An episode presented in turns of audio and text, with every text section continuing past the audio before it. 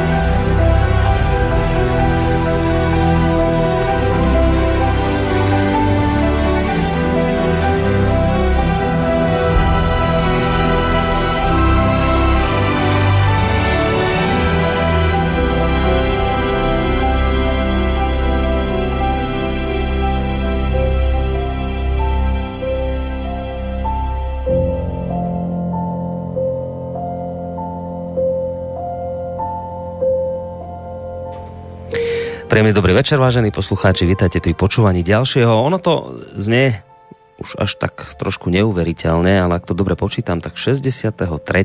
dielu relácia Ariadnina niť. E, prečítam vám v úvode dnešnej relácie dva názory.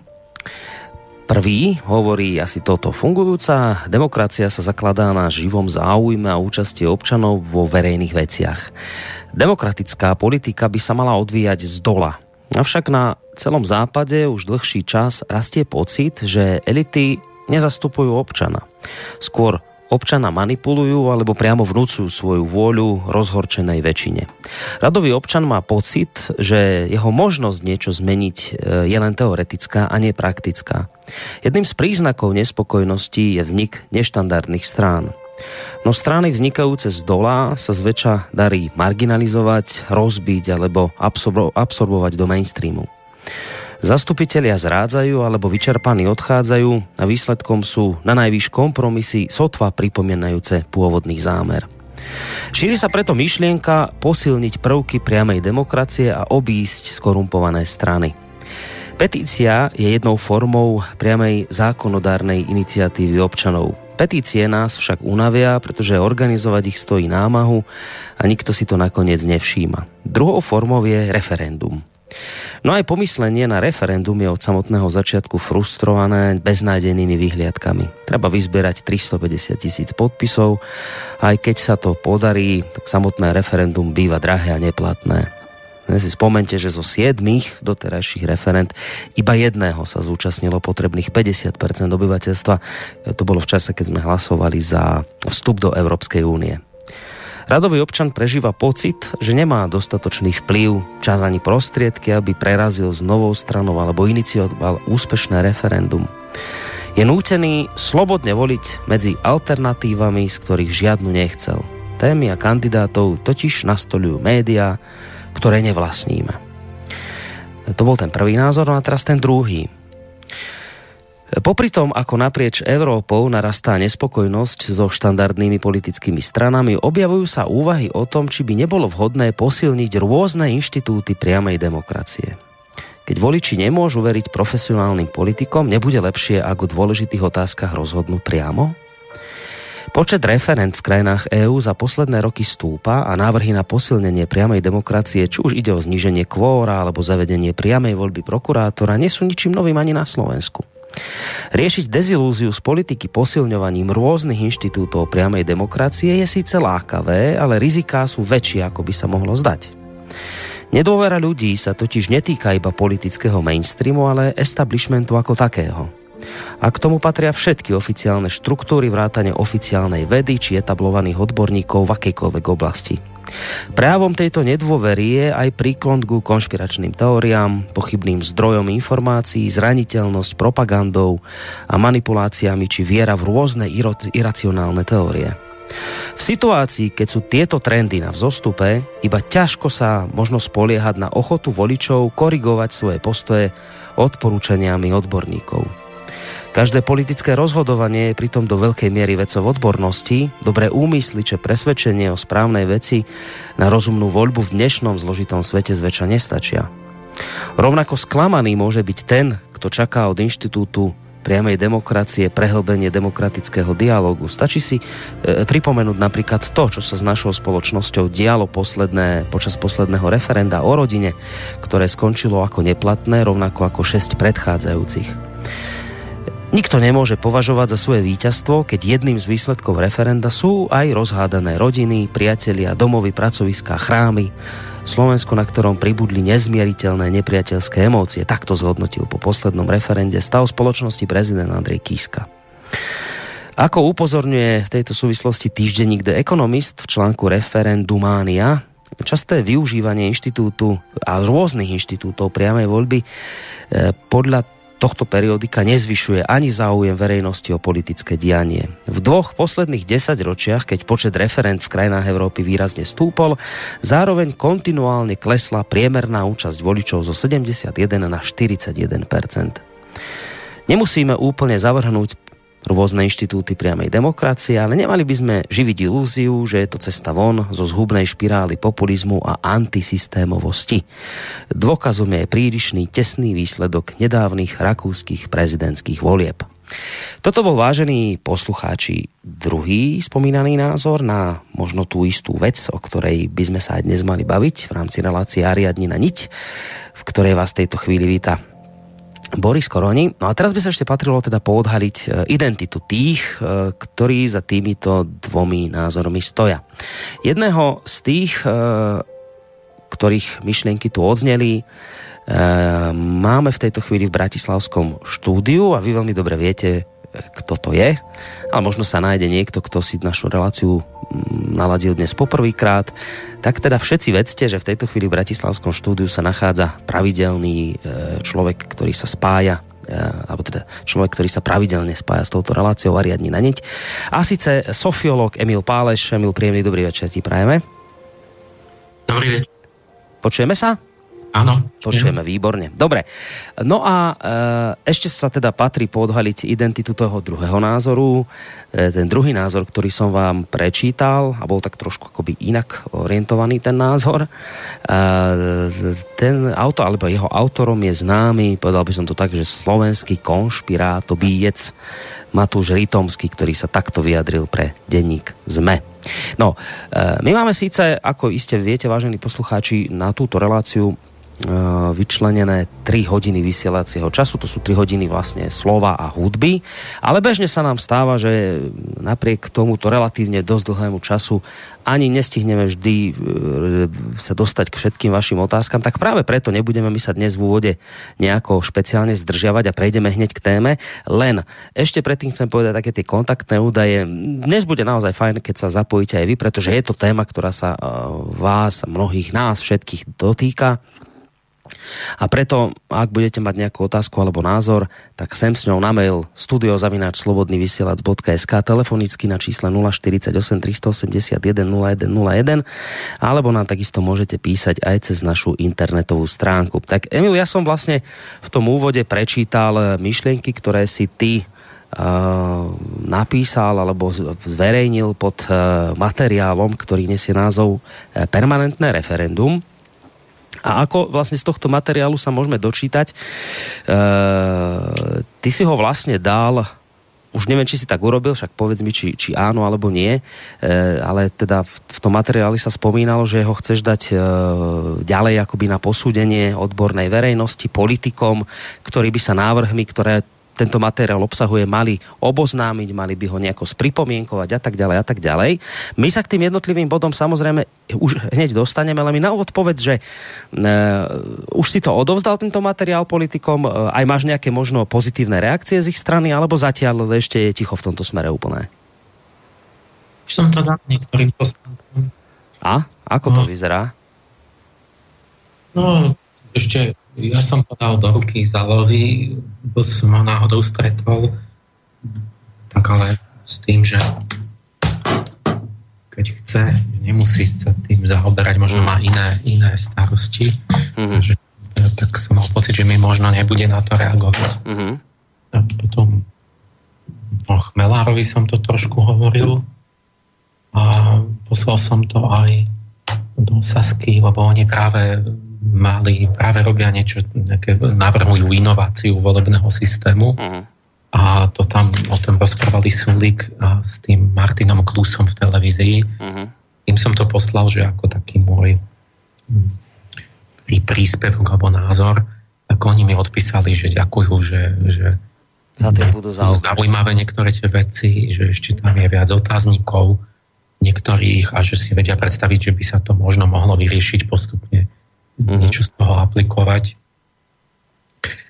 O, Takže zatiaľ teda ako nejaké jednoznačné, že áno, ideme do toho, pozdáva sa nám, to zatiaľ také nič nebolo. Nedá tak čakať, že hneď, veď uvidíme hneď, ja toto som hovoril poslancom, ktorým som to ukázal, uh-huh. a, no a aj od obyčajných ľudí mám nejaké reakcie, čiže Počka, od obyčajných ľudí tej politickej strany, či akože od obyčajných ľudí, naozaj obyčajných? Aj od, teraz mám, mám tu jednu celú podrobnú 5-stranovú kritiku od človeka Mariana, ktorý aj teda bol aj na mojej škole a takto nejaký môj čitateľ. On je miestny poslanec. Takže, a taký, čo sa presne zaobral týmto elektronickým uh-huh takouto elektronizáciou demokracie, takže on mi všeličo povedal z jeho hľadiska. Mm. A, hm, takže ja by som najprv tak povedal, že prejdeme tie moje tak. body, ktoré som ja ako o nich uvažoval. Áno. Potom sme prešli k tej kritike, tej Marianovej, tá je taká, taká akože aj kvalifikovaná, že on mm. sa s tým zaoberal, ale, alebo k iným veciam a hm, proste by sme si povedali o volebnom systéme, o inováciách a mm, proste, že či by sa dalo to nejako rozvinúť a uh-huh. keď tie otázky za a proti a že aké by boli dopady proste kladné, záporné. Není to moja téma nejaká, ktorú u mňa v centre, že by som sa dlhodobo tým zaoberal, takže naozaj tie moje body mm, boli, mnohé sú veľmi otázne. Uh-huh že určite niečo z toho je jasné, že to, to vidno, že niečo treba s tým, ale to ešte vôbec nie je jasné, že čo, čo a ako sa dá a, a čo bude mať aký dopad. Mm-hmm. Že si proste len porozprávame, aby sme podnetili na to nejaké myslenia medzi posluchačmi. Tak, ty si vlastne v úvode toho materiálu pod názvom Permanentné referendum opísal ten súčasný stav, aký, ako sú ľudia frustrovaní, ako majú pocit, že sa vlastne vládne v ich mene proti neraz ich záujmom a tak ďalej, ako, a tak ďalej, však som to čítal vlastne v tom úvode. No a ty navrhuješ zaviesť permanentné elektronické hlasovanie na webových stránkach vlády Slovenskej republiky a popisuješ vlastne jednotlivé akoby body, ktoré hovoria, že prečo by sa vlastne toto, tento tvoj nápad, návrh e, mal uviezť do praxe. Tak poďme sa na tie jednotlivé teda body pozrieť, aké pozitíva ty v tom e, konkrétne vidíš. No ja, ako vieš, som v prvom rade kladiem dôraz na to, že vlastne nejaké mechanizmy v princípe neriešia nikdy nič, uh-huh. lebo vždy je tá podstata, tá povaha človeka proste jeho úmysly, jeho charakter a tak. To ja vždy dávam na prvé miesto vlastne tu akoby zdokonalenie ľudí. Ale na tom druhom mieste je pravda, že aj tie mechanizmy, tie zákony, tie princípy, tie, tak to tiež to môže byť buď správne alebo nesprávne, môže to buď podporovať alebo brzdiť mm, ako keby ten ľudský rozvoj, takže oni musia vždy nejak zodpovedať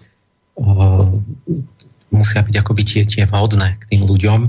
že my vlastne sa ideme o tom rozprávať, že či, či, či sa v tom smere dá niečo zlepšiť alebo využiť nejaké nové technické možnosti. Ty si to v úvode to trochu vyznelo tak, ako keby išlo o, o, o že ja som za priamu demokraciu a niekto je proti, ale nebude to tak, lebo ja takisto varujem pred priamou demokraciou, že to, to sa síce obídu tie, tie strany, ktoré sú ako ľahko, tak, mm. tak sa dajú tak jednotne skorumpovať systematicky, ale vznikne množstvo, vzniknú úplne iné problémy z toho, mm. o, ktoré je otázne, či budú väčšie alebo menšie. Zase by to záležalo na tom, že akí sú ľudia a, a oni sú na tom teraz tak, že by to bol minimálne taký istý chaos. Mm. Eh, takže nie, nie, ja nenavrhujem toto, ale v podstate tam ide o iné veci.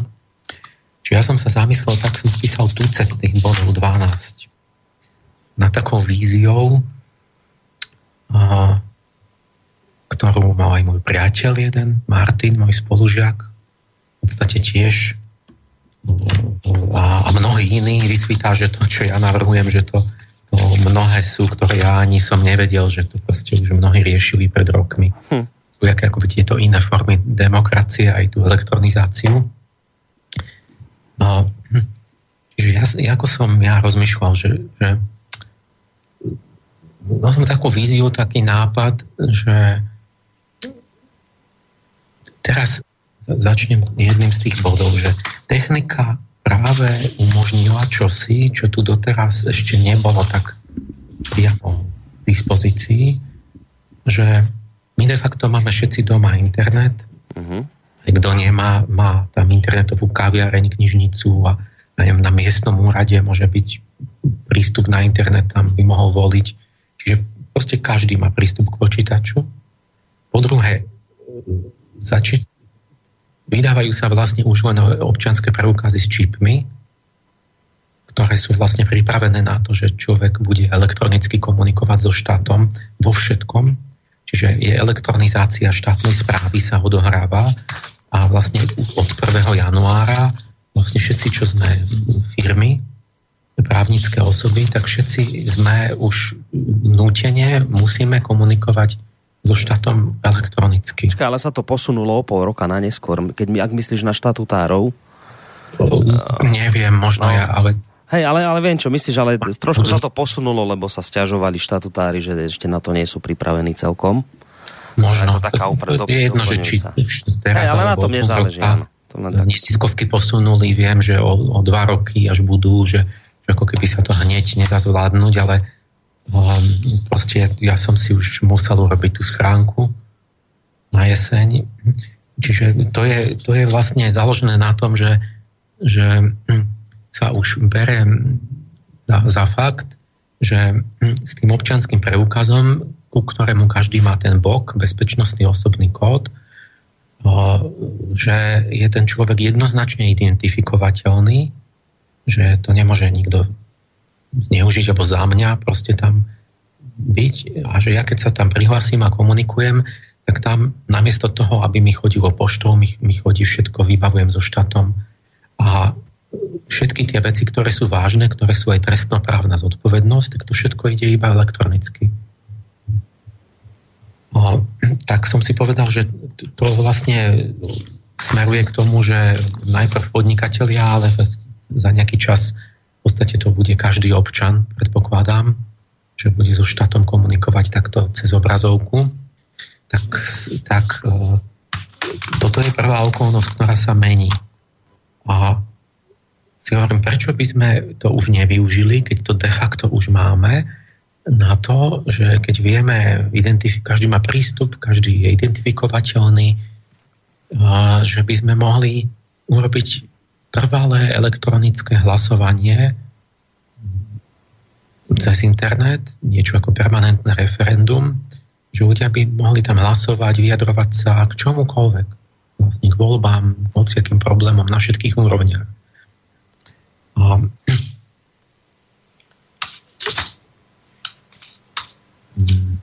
No ale ako by to, ako, neviem teraz... Ja som sa zamyslel, že, že, že ako by to, že ako, akú formu by to malo, no. na čo by to bolo dobré, k čomu by to mohlo slúžiť. Um, čiže čím, čím začnem? Na, a najľahším bodom. Dvojka. Že nestojí to nič. Klasické voľby stáli za každý milióny, je to z referenda stáli 7 miliónov eur, teraz už je to 10 miliónov eur stáli posledné parlamentné voľby, že každé voľby, každé referendum stoja nejakých 10 miliónov eur. A to, to by odpadlo. Pretože tým, že aj tak už máme ten systém a tie, tie elektronické počítače, tak to by len v podstate ten programátor, ktorý robil tam, tak to by boli neporovnateľne menšie náklady proste urobiť nejaký program, ktorý by niekto udržoval, ale vlastne za každým nejakým hlasovaním by sa nemuseli organizovať všetky úrny volebné miestnosti, komisie, policia, proste náklady na volebné lístky a, a, a ochranu verejného poriadku a tak. Toto všetko sú informačné materiály, to všetko je v tých 10 miliónov eur. No, my už vlastne hovoríme, a aj to je chybou mojou, lebo som sa ťa vlastne na to opýtal, že na tie pozitíva, ktoré ty tým vidíš, ale ja mám pocit, že ešte sme akoby nevysvetlili, že čo ty vlastne navrhuješ, že ja neviem, či, či asi ja by som týmto začal, nech teda vieme, o čom sa bavíme, že uh, celkovo lebo to tak povieš, že permanentné referendum, ale ako, by to, ako si to predstavuješ, že by to v praxi fungovalo, že máme doma každý počítač, máme doma ten ten e, občianský preukaz s čipom. Hej, a, ale teraz, že te, tomu mechanizmu nerozumiem, že, že o čom by vlastne akoby ľudia by v kuse rozhodovali, či sa nejaký zákon príjme alebo nepríjme, e, ako by to celé fungovalo, že väčšina by musela rozhodnúť, alebo iba tí by rozhodovali, ktorí sa pripoja, alebo ako, ako, to, ako to celé máš proste vymyslené toto? Tomu nerozumiem. To, to je všetko práve na tú diskusiu, ale poviem tú moju víziu, že jak no. som si to predstavil. No. no. že proste umožňuje to to, že by všetci občania by sa mohli vlastne stále vyjadrovať a, a diskutovať e, tam ku všetko, hoci čomu, čo chcú. Tým, tým pádom by to nahradilo ako keby zároveň voľby, predčasné voľby, e, miestne hlasovania, domové schôdze, referenda, prieskumy tých prieskumných agentúr. Proste akoby jednou, jednou ránou by sa nie, celý rad múch ako keby by to nahradilo. By sa tým zasiahlo a, a čiže otázka je, že ako takto Zatiaľ tomu nerozumiem. to všetko mohlo vyzerať a čo no. by to obnášalo. Um,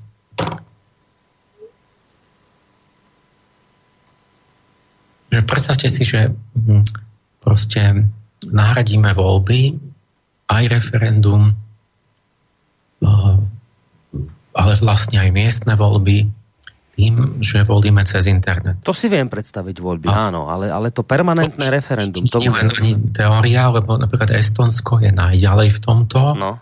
A v posledných voľbách, pred dvoma rokmi, alebo čo v Estonsku, tretina ľudí hlasovala cez internet. Čiže oni robia pokus s tým, že prechádzajú na to.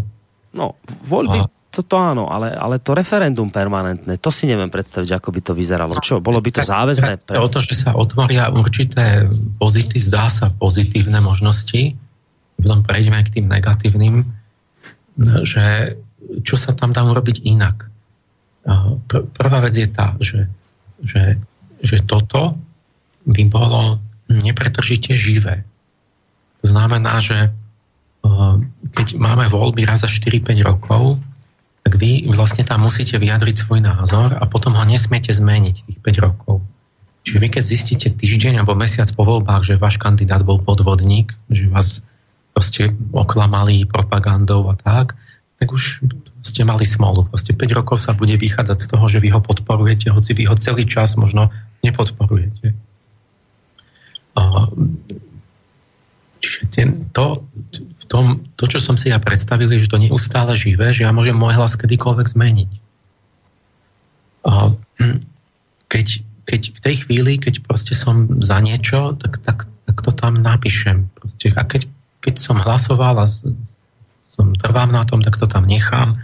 Keď som zistil medzi tým, že som hlasoval zle, lebo som sa dozvedel pravdu, alebo som v diskusiách dospel k inému názoru, tak vlastne tam vojdem tam a zmením a namiesto áno tam dám nie, alebo opačne. A tým pádom by tam bol stále živý obraz toho, že vlastne čo si ľudia myslia a čo naozaj chcú.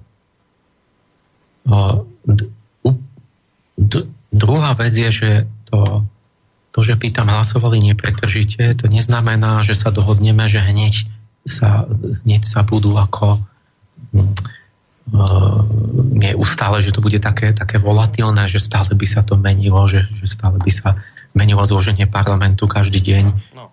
Proste my sa môžeme dohodnúť, že keď sú nejaké termíny nejakých volieb, že to, že to približne zostane, ale predsa len by tam mohol byť nejaký prach, že keď nejakému poslancovi niekto dá, ja neviem, 100 tisíc hlasov a teraz zistíme o rok, že že 80 tisíc ľudí mu stiahlo ten hlas, tak, že, že masovo, tak to by mohol byť napríklad dôvod k jeho odvolaniu a že by tam ho nahradili tým ďalším, čo bol v poradí, alebo tým, za koho teraz hlasujú, lebo to by signalizovalo ako taká dramatická zmena preferencií, že došlo k nejakej zráde podvodu, alebo že proste zrazu strátil dôveru tých ľudí a že ho tam naozaj nechcú. A tak vlastne by sa tým pádom, by to bolo také fluidné, že vlastne by sa v tej chvíli udiala ako keby čiastočné, čiastočné predčasné voľby, ale bez toho, aby bolo treba čokoľvek organizovať alebo debatovať, že či dáme 10 miliónov na predčasné voľby a tak. Čiže tá, tá živosť by dovolovala, vlastne by nahradila predčasné volenie a dovolovala by akoby reagovať v reálnom čase, nie čakať, že raz za 5 rokov môžem vyjadriť svoj názor. Mm. Lebo v dnešnej dobe doba je tak rýchla, že to je strašne neskoro. Za 5 rokov už budú úplne iné veci. Čiže to je jeden bod, ktorý som videl ako kladný. Teraz druhý bod, že vlastne aj keby to hneď mm, neznamenalo ako nejaké odvolávanie, tak vlastne to celé nahradzuje prieskumy, lebo e, by tam bolo vidieť vlastne, že čo si ľudia myslia v tej chvíli naozaj a to by bolo lepšie než, než nejaký prieskum, ktorý sa robí na nejakých vzorkách a ešte sa falšuje, mm. lebo tie agentúry vlastne to nejako skresľujú. No, tam by sa videlo priamo, že vlastne čo si ľudia myslia my dnes máme prieskumné agentúry, ktoré vraj monitorujú verejnú mienku. V skutočnosti ju ale nielen monitorujú, oni ju ovplyvňujú a spolu zapričiňujú. Napríklad tak, že vám oznámia, že nikto nebude, má málo percent a že ho vôbec nemáte voliť, lebo on nesplní kvórum a, alebo nejaká nová strana a tým pádom vás vlastne navedú na to, že vy vôbec nevolíte tých, povedzme, nového kandidáta. Ehm, lebo vás to ovplyvní, že ako volia vraj ostatní, tak vy sa musíte tomu prispôsobiť. Mm. pritom vieme, že to je veľmi pochybné, je to veľmi divné, tie výsledky. No zvlášť teraz sa to v poslednej dobe ukazuje. Že... No a už aj predtým to tak bolo, že oni predpovedajú divné veci. O, napríklad, že také nejaké smery, akoby také tie systémové, ak si hovoria, že smer, sieť a tak, im predpovedajú často dvojnásobný úspech, než majú. Ako keby ich chcelo dvakrát viac ľudí. Potom vysvetne, že ich chcela iba polovica. A iným, tým nesystémovým, tým, tým pravidelne predpovedajú polovičný úspech, že ich chce iba polovica ľudí a potom ich volí dvojnásobok ale niekedy to je aj viac násobok, aj 5, aj 10 násobok, čo je absurdné, že napríklad teraz Kotlebovi no. predpovedali, on dostal nakoniec dvoj, troj až štvornásobne väčší počet hlasov, než mu než tvrdili prieskumy. A raz pri eurovoľbách to bol rekord, keď obyčajní ľudia získali 10 násobok toho, čo tvrdili prieskumné agentúry. To je, to je štatisticky absurdné že aby oni namerali 10-násobný rozdiel oproti skutočnosti. Čiže vraj, že to nemohla byť nejaká e, chyba, akože že, že nedbalosť alebo niečo, že to musel byť zámer takto to urobiť. Je? Že pri tých percentách to vychádza na... Poviem to, poviem to presnejšie, že um, zákonní matematické štatistiky vylučujú, aby prieskum rôznych agentúr, ktorý bol robený v ten istý deň, sa líšil o viac, než len o vypočítať, vopred vypočítateľné hranice spolahlivosti. Čiže nejakých, neviem, 10% alebo takéto malé, malé odchýlky. Keď to robia už e, o dva týždne, tak môžu povedať, no my sme to robili už v inom okamihu, takže ľudia už zmenili preferencie na dvojnásobok. A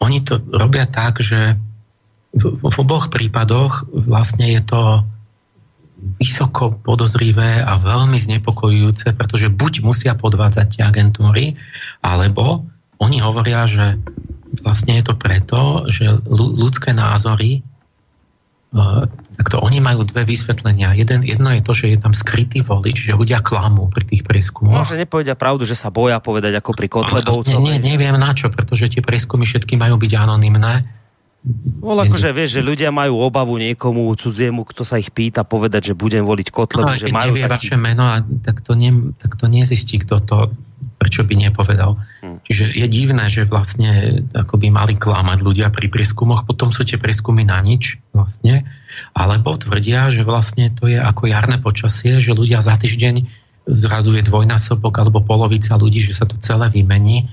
A to znamená, že ľudia vlastne, že názory ľudí sú v podstate celé na kočku, lebo stačí, keď niečo sa s nimi ich nejak zmanipulujú, tak môžete, môžete na 10 násobok vlastne vy, vymeniť výsledky volieb nejakým ovplyvňovaním za pár týždňov. To znamená, že ľudia by asi vôbec nemali voliť.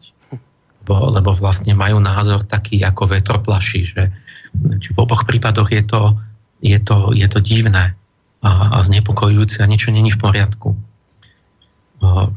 Oni to robia tak, zdá sa, myslím, že oni vrátajú s tými hranicami spolahlivosti a nechajú si možno niekoho sú v službách a mierne to skreslia, myslím tak, že to dajú ako keby oni o trochu a povedia, no tak nám to tak vyšlo, my sme mali takú vzorku, že to ešte v rámci tej štatistiky, mm-hmm.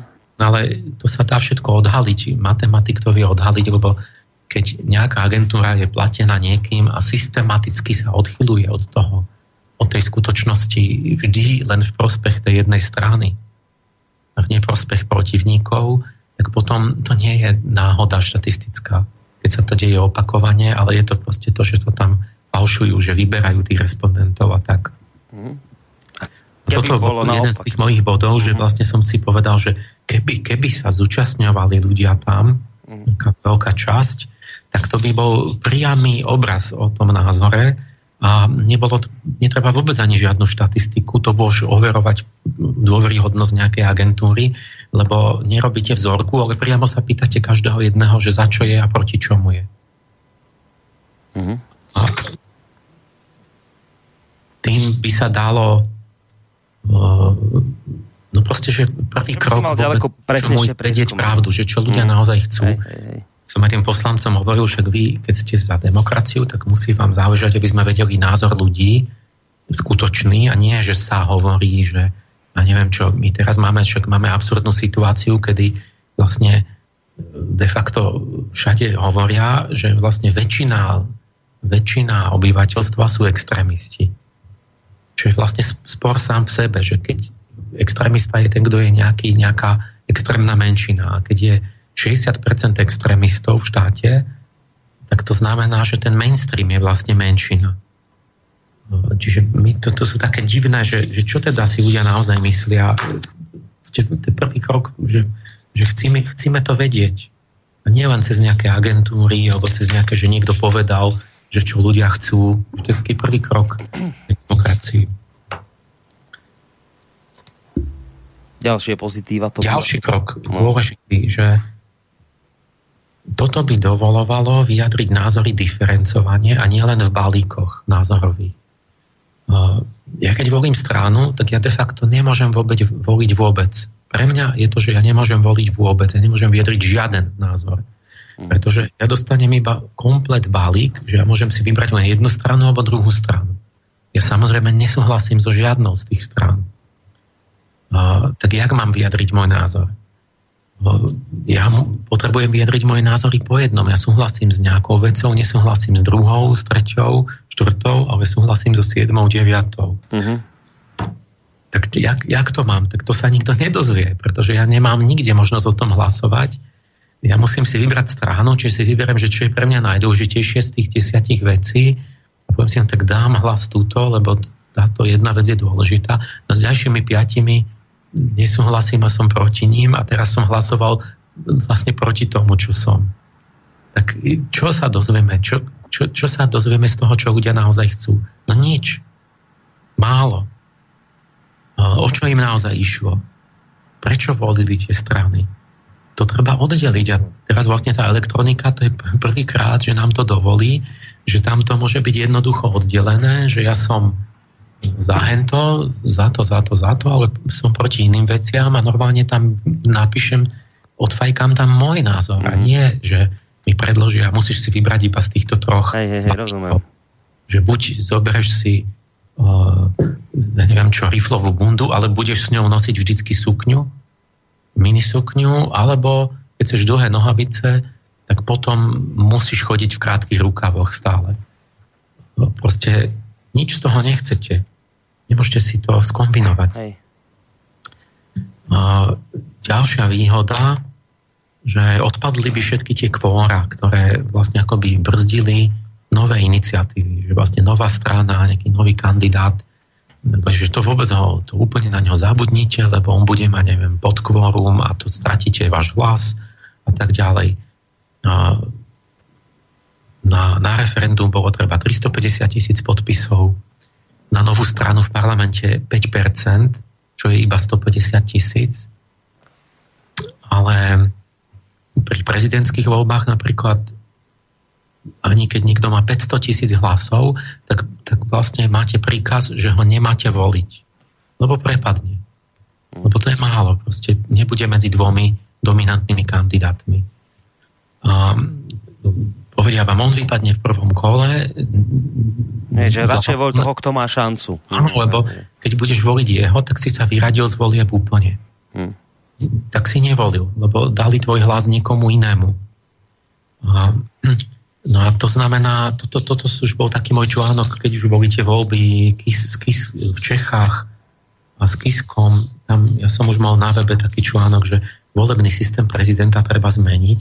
To si myslím, že je jednoduché a jasné a že to dávno malo byť urobené.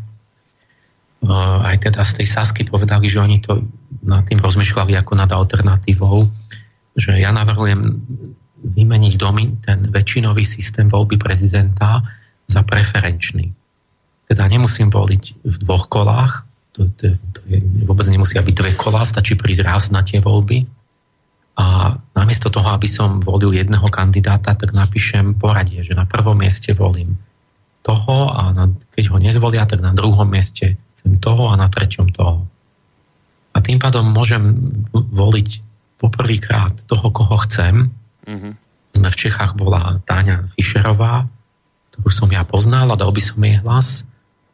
Ale a, nemala veľkú šancu. A oni povedali, že ona škodí, lebo že bere vlastne tým Hej. väčšinovým kandidátom, že by sa no. mala vzdať. No. ale takto potom ľudia nemôžu, nikdy nemôžete mať dobrého kandidáta, lebo tých väčšinových nastolujú médiá. To sú tí, ktorí majú miliardy a ktorí sú vlastne podplatení alebo teda vlastnení tak rovno povedať tými zaujímavými skupinami, čiže de facto, keď máme väčšinový volebný systém, my vždy musíme vybrať iba to, čo tí magnáti nám nanútia, len si môžeme vybrať z dvoch. Ale obidvoch vybrali oni. A nikdy nemôžeme vybrať my, lebo nám povedia, že škodíte, nesmiete, vzdajte sa kandidatúry. A vlastne tam nejde len o to, že ona nebola zvolená, tam ide o to, že po, počas tých volieb sa aktivizovalo niekoľko sto tisíc ľudí, ktorí sa začali zaoberať inými myšlienkami, ktorí sa za niečo nasadili, ktorí vyrástli na tom. Čiže to malo zmysel, ale ten systém je zlý, Proste oni mali možnosť, oni títo ľudia, nema, ktorí chceli nejakého ušvachtilejšieho kandidáta, nemajú byť potrestaní tým, že sa vôbec nesmú zúčastniť volie. Keď ste volili Fischerovú, tak váš hlas prepadne. Prečo? Veď to nie je vôbec potrebné, to je svinstvo. Tam pri preferenčnom systéme ja napíšem Fischerová, lebo podľa mňa by tam mala byť ona, aj keď to väčšina ľudí nechápe. Uh-huh. A dobre, ja viem, ona keď prepadne, nevadí, ale ja tiež chcem sa vyjadriť potom k tomu kandidátovi, tak napíšem povedzme, že Schwarzenberg, alebo ten, e, no, koho majú teraz. Zemana. Zemana. Nie, že keď, keď teda nebude ten môj, ktorý ja navrhujem, tak ja sa vyjadrím k tým väčšinovým. Aj, aj, aj. Čo by som ja mal byť vylúčený za trest?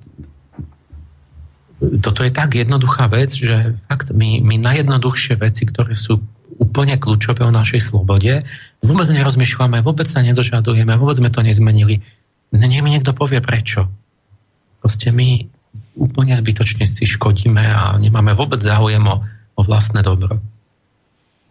A tí, ktorí nastolili ten väčšinový systém, vedia veľmi dobre, že to je pre nich dobre, že oni vždy potom nadiktujú vlastne prezidenta, pripravia ho mediálne, tak ako Kisku pripravili, že proste stvorili osobnosť naplánovali, že dobrý aniel, tamto, hento a všetci ho poznajú a potom už ho musíte voliť, lebo on bude mať väčšinu.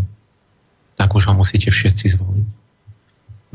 V Írsku a Indii majú, majú preferenčný systém, to, čo ja navrhujem. Prečo, prečo my nemôžeme mať?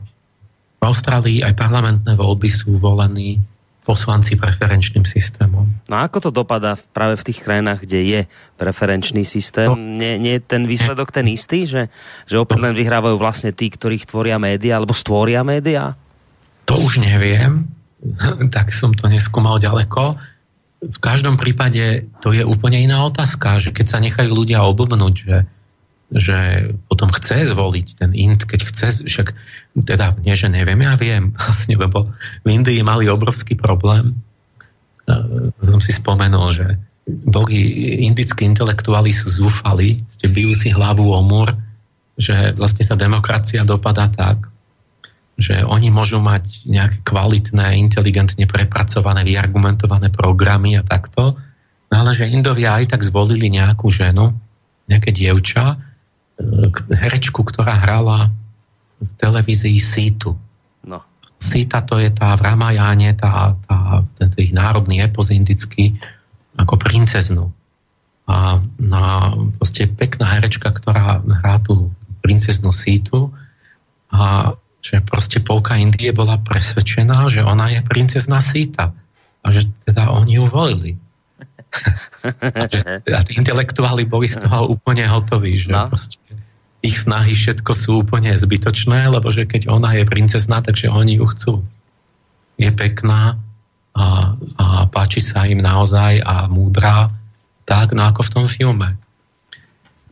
Takže áno, dopadá to tak, ale to je úplne iná vec, že to je vec, to čo som povedal, povahy ľudí, že keď to chcú.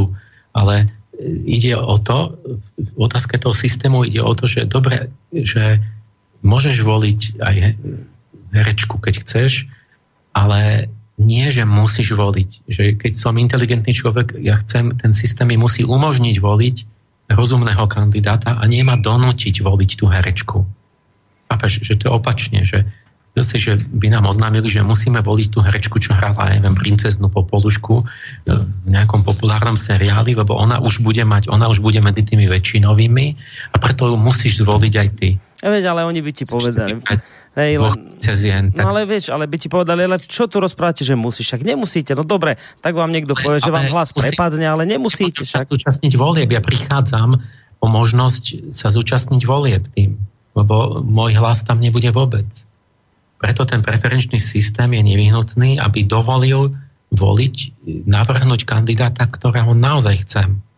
Aby bolo vôbec možné hlasovať aj o tých, ktoré nenastolili tie médiá. No, hlasovať o nich možné je. Môžeš hlasovať, ale ako vravíš, prepadne to, že vôbec smieme o nich hlasovať no. a potom smie byť aj kampaň, potom sa môže o tom debatovať a potom sa len otvára možnosť, že môžeme dúfať, že keď teda sa skvalitnia názory, že by aj niekedy mohol vyhrať. ten kandidát, ale keď vlastne už rovno povieš, že to nemá zmysel ani robiť nejakú kampaň a vysvetľovať ľuďom, že voľte ho, tak vlastne tí ľudia sa neaktivizujú, nedebatujú, nič sa nerobí, takže oni vlastne ani sa nedozvedia o názoroch iných, že tu bol nejaký iný kandidát, že či je zlý, či je dobrý a prečo je dobrý. Že je to vopred zabité. Tak, keď ten systém by otvoril možnosť, tú nádej, že môžeme bojovať aj za nejakých kandidátov lepších, ktorí zatiaľ nemajú väčšinu, ale mohli by sa vypracovať, mohli by sa zúčastňovať tých volieb keby ľudia videli, no aha, tak ten, ten získal minulé 10-15%, tak teraz by už mohol získať možno aj 25%. Už by vedeli, že existuje, že mal nejaké iné návrhy, proste ako viesť štát. No. Nie, rozumiem. No, to je zložka k tomu prezidentovi, ale my sme hovorili o tých kvórach, že, že vlastne... By odpadli. By to videlo tak, že teraz napríklad, že vypíš referendum, nejakú, že no tak to musíš mať kvórum, to nemá zmysel, vyhodia sa peniaze, zbytočne náma, aj tak tam nepríde dostatok ľudí, tak, tak, tak, tak od začiatku všetci mávnu rukou, nerobme to. Na tom, pri tom elektronickom hlasovaní to by bolo, som si predstavil takú vec, že tam by mohol každý navrhnúť ľubovoľné referendum. Proste hociakú otázku e, ja tam dám, že otázka, že navrhujem toto, ste za alebo proti, zdôvodniť by som to tam mal nejak rozumne po, po vyzrelých debatách a takto by to tam malo byť navrhnuté. A, a kto chce, môže tam dať hlas za alebo proti, alebo tam nemusí dať. Môžu si to nevšímať. A samozrejme, že sa stane, že tam budú blbosti, že tam bude, nebudú tam iba nejaké múdre návrhy potom, to sa, to, to, to sa nezaručí, bo tí blázni oni najiniciatívnejšie navrhujú. Čím menej inteligentný človek, tak tým od viac sa chce vyjadriť. Ale som si povedal, že nevadí, že to by tam nič nestálo a že tam by mohlo byť aj tisíc tých, tých, tých navrhnutých referent a to by bola vec toho, že kto to navrhol, že on by musel presvedčiť ľudí, aby si to tam všímali a aby tam hlasovali, že aby zaujali ich pozornosť. Takže tam by bol proste jednoducho zoznam v poradí, kde na vrchu by boli nejaké referenta, ktoré, kde naozaj hlasujú, že sú tam 100 tisíce hlasov a na tom chvoste by zostali také, ktoré si nikto nevšíma. A to by boli zrejme tie nekvalitné, ktoré, ktoré proste nezaujali, alebo si ľudia myslia, že to je somarina. Takže by nevadilo, de facto by to otvorilo možnosť nám navrhnúť hocičo, pokiaľ som schopný si urobiť to promo, že ja presvedčím ľudí na nejakých prednáškach alebo priateľov, že to je dôležité, že to je múdre, tak oni to povedia ďalej a, a to referendum by tam nebolo časovo limitované, lebo to je vlastne trvalo živé. Takže to by tam mohlo byť a ja povedzme by mohlo trvať aj 5 rokov, než ja presvedčím národ, že by tam dali áno.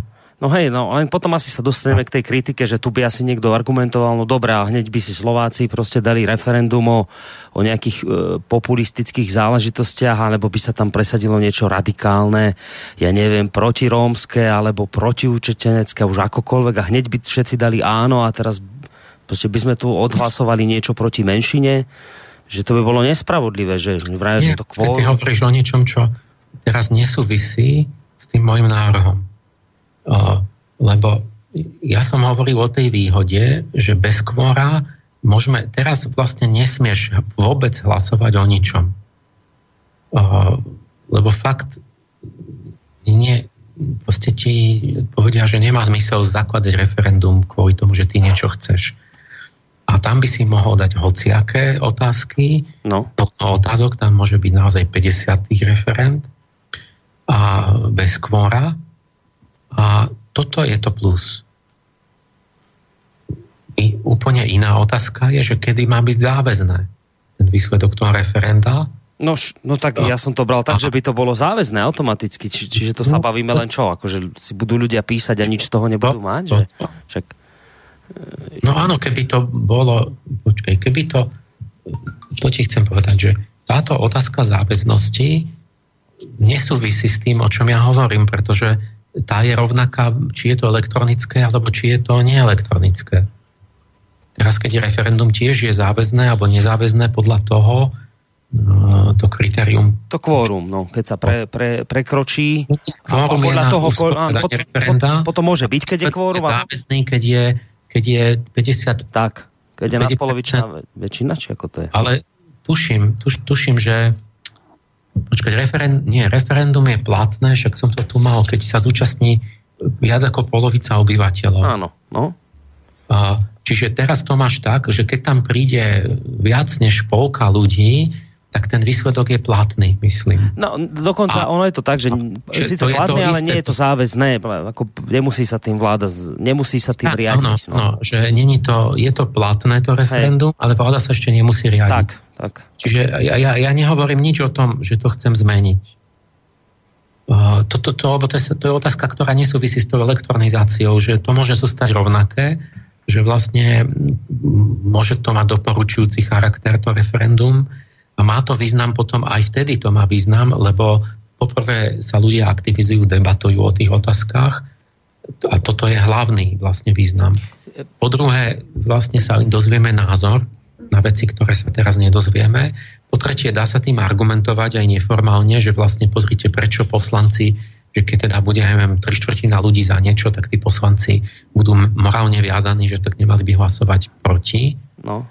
A, aj, a už aj to je plus. No dobre, a, iba aby som to... Tom, že urobiť referendum záväzné, ja by som urobil, ale by som dal prísne kritériá, že povedzme by som dal, že na, naozaj nadpolovičná väčšina absolútna, nie zúčastnených, ale že naozaj, keď ja neviem, keď 60% všetkých obyvateľov bez ohľadu na to, či sa zúčastňujú, alebo nie, by bola za niečo, tak možno by to mohlo byť aj naozaj záväzné potom. Ja, ja, to, to, toto chcem, podľa mňa preto to si nerozumieme, že ja som nepochopil ešte stále jednu vec, že e, Ty to myslíš tak, že napríklad v prípade tohto referenda, že máme teraz nejaké podmienky referenda, tie by sme povedzme nechali v tom reálnom svete tak, ako sú, ale teraz sa bavíme o iba tom elektronickom svete, kde by to celé inak fungovalo.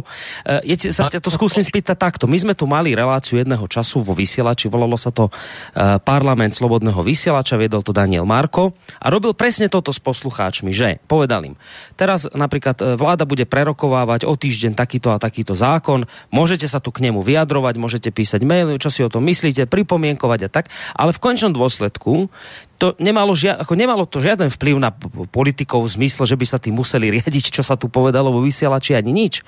Lenže išlo o to, ako by tých ľudí len ako v tom elektronickom priestore motivovať k nejakej aktivite, aby sa začali zaujímať o niečo, ale v tom reálnom svete to funguje ďalej tak, že, že politici rozhodujú, oni, oni, hej. Čiže toto ja chcem pochopiť, že e, vlastne ty o tomto hovoríš, že, že, že ten elektronický svet by bol akoby len taký, kde, kde ľudia budú debatiť, diskutovať, nebude tam kvórum, ale v reálnom svete to bude fungovať inak? My sa bavíme o všetkom, čiže napríklad aj o záväznosti sa môžeme baviť, a, ale, ale to je otázka, ktorá je nemená. To je, to je to isté, či to je elektronizované alebo nie. To nové, čo ja navrhujem, je, že keď sa to elektronizuje, tak konečne budeme môcť vôbec hlasovať, za čo to teraz nemôžeme vôbec hlasovať lebo, lebo de facto nie sú referendá, alebo sú neplatné. No ale za čo budeš hlasovať? Však nikto sa tým nebude riadiť, či ty si odhlasuješ na, v takom niečom. Druhá otázka, veď ani teraz sa tým neriadi, keď sú, keď sú fyzické tie referendá. Čiže keď, keď by to bolo elektronicky, tak naozaj budeme môcť hlasovať o všetkých otázkach a, a budeme tam hlasovať. A, a potom samostatná otázka je, že kedy to má byť záväzné. A táto otázka nesúvisí s elektronizáciou, ale tá súvisí s tým, že, že, či, že kde je rozumné dať tú hranicu práve kvôli tomu nebezpečiu, že ľudia sú ovplyvniteľní, majú ovplyvniteľný mienku, tak aby sme a hlasu, ľudia hlasujú, proste tá priama demokracia ehm, nerieši tú vec, že ona obíde síce skorumpovaného stranu, ale ona nerieši to, že ten, ten človek má nevie, čo chce a že nerozumie tým veciam a že je ovplyvniteľný. A potom ten DAO vlastne, keby hlasoval úplne priamo, tak budú hlasovať, však aj hlasujú za veci, ktoré, ktoré že každú chvíľu za niečo iné. Uh-huh. Že, že o, o, o pol roka bude hlasovať za opačné, alebo súčasne v jednej chvíli hlasujú za veci, ktoré sa navzájom vylúčujú tým, že on nič nechápe, ten človek, tak on nechápe, že hlasuje sám že to sa nedá uskutočniť náraz. Že povedzme, ja neviem, že ak boli tie vtipy, že, že cigáni si odhlasujú, že budú všetci dostávať 100 tisíc eur mesačne a nikto nebude musieť chodiť do práce. Tak to si ľudia, oni naozaj neustále hlasujú ľudia za veci, ktoré sa vylúčujú.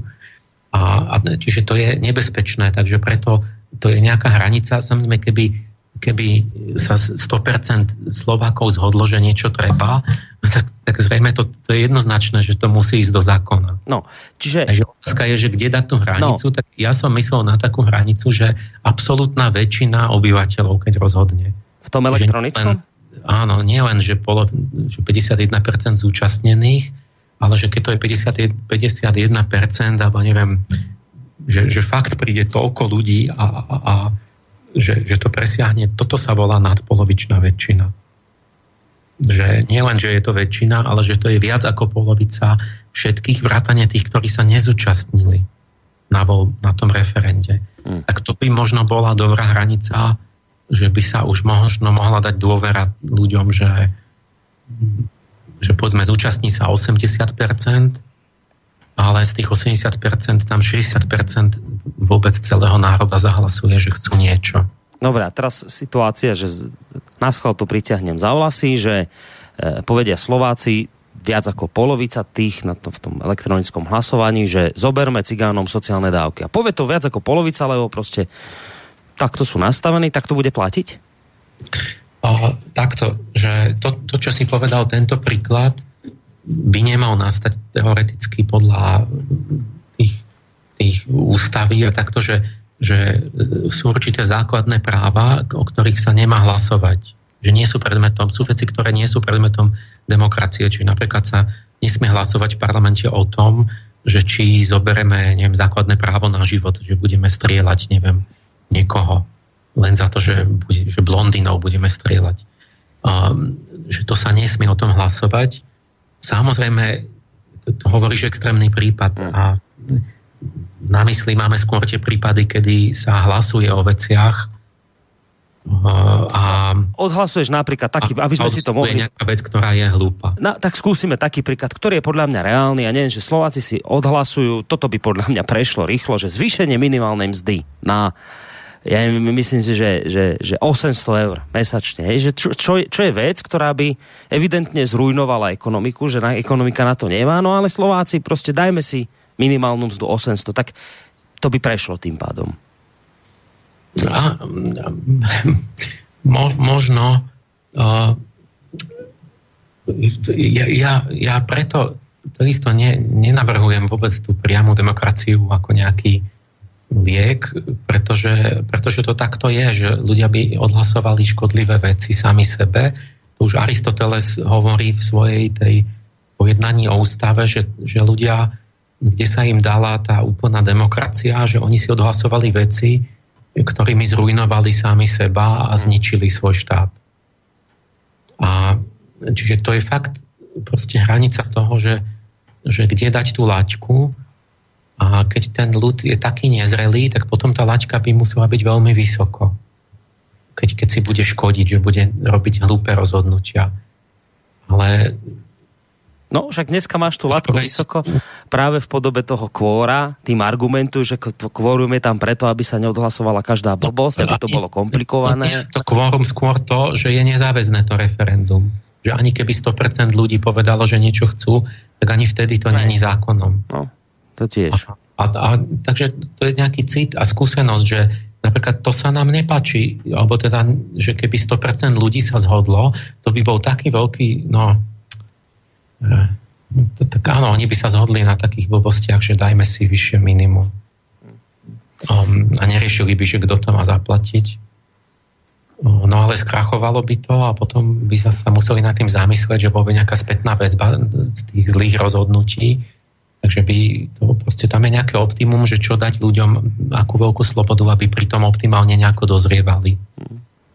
No nič, dostaneme sa možno k ďalším tým bodom, ale keďže už hodinku rozprávame, tak po hodine by sa patrilo trošku si oddychnúť, dáme si takú kratšiu hudobnú prestávku a po nej budeme pokračovať ďalej.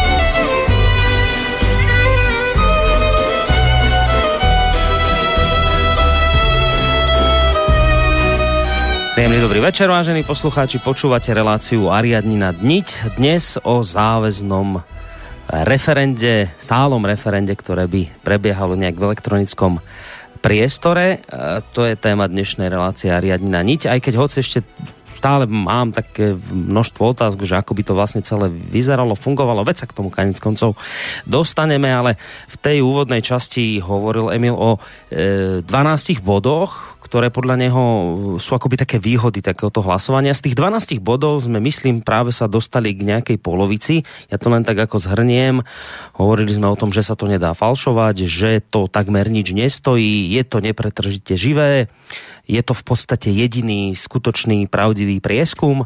Zároveň dovoluje vyjadriť názory diferencovania nielen v balíkoch, No a nevyžaduje si to žiadne kvórum. Pri tomto bode sme vlastne skončili a pozerám, že nám tak ešte polovica tých akoby pozitívnych dôvodov ostáva. Tak poďme na tie ďalšie, Emil.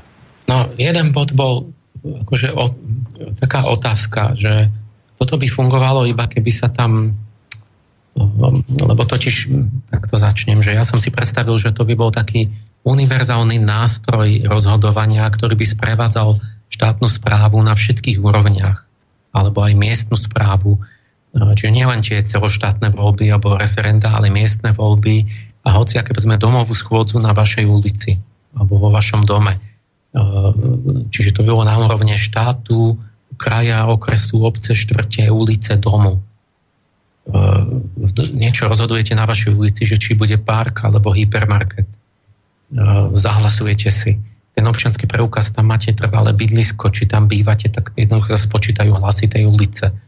Alebo máte domovú schôdzu a nikdy nemôžete to vyriešiť, lebo nikdy, vždy niekto nemôže a nikdy sa nezídu tí ľudia.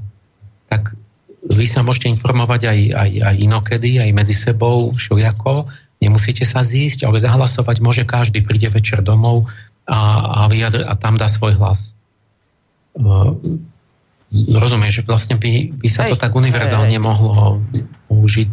A zase by to bolo aj treba nastaviť, že k tomu... V tých maličkých jednotkách, lebo to už by bolo to isté, že či tam spočítaš hlasy celého Slovenska, alebo spočítaš hlasy tej jednej ulice, alebo jednej štvrte, meskej Hej. alebo tak. Len by to bolo treba zase nejako ošetriť, že kto môže v tých malých drobných referendách všetko hlasovať, keď sa rozhoduje o parku v meste, či len Bystričania, keď to je v Bystrickom parku, alebo môže ktokoľvek.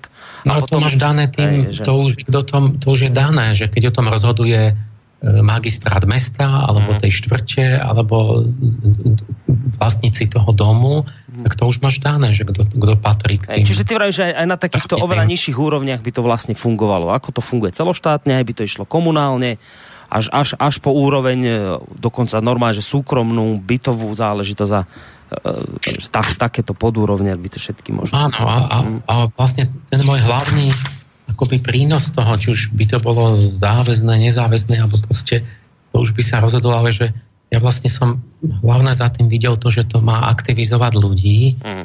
že to dá nejakú takú chuť a možnosť e, prekonať tú frustráciu, pasivitu z tých mechanizmov, že aj tak nemôžeme, aj tak nemôžem nič navrhnúť, aj tak sa nebude o tom, e, aj tak sa nedostanem do médií, nemôžem nič vysvetliť a keď vysvetľujem, povedia, mňa to nezaujíma, veď aj tak o tom hlasovať nemôžem, nemáme na to vplyv. Že toto by malo, som sa domnieval, povzbudiť ľudí k takej e, chuti debatovať, debatovať vymieňať si názory, argumentovať, hlasovať, e, že, že to máme my v rukách, že, že tam, by to, tam by všetky otázky sa mohli riešiť, o ktorých máme zavreté ústa. Sme mlčať, vy nemôžete navrhnúť proste tie otázky, že o čom sa smie vôbec debatovať, nastolujú tí, ktorí majú tie médiá a tak. A inak vás tam nepustia do televízie ani nikde. Hmm. Čiže tým by sa spojilo to, že na tom internete môžeme naozaj debatovať o čom chceme, s tým, že by to malo aj nejaký dopad, malo mať nejaký dopad aj na, na usporiadanie štátu.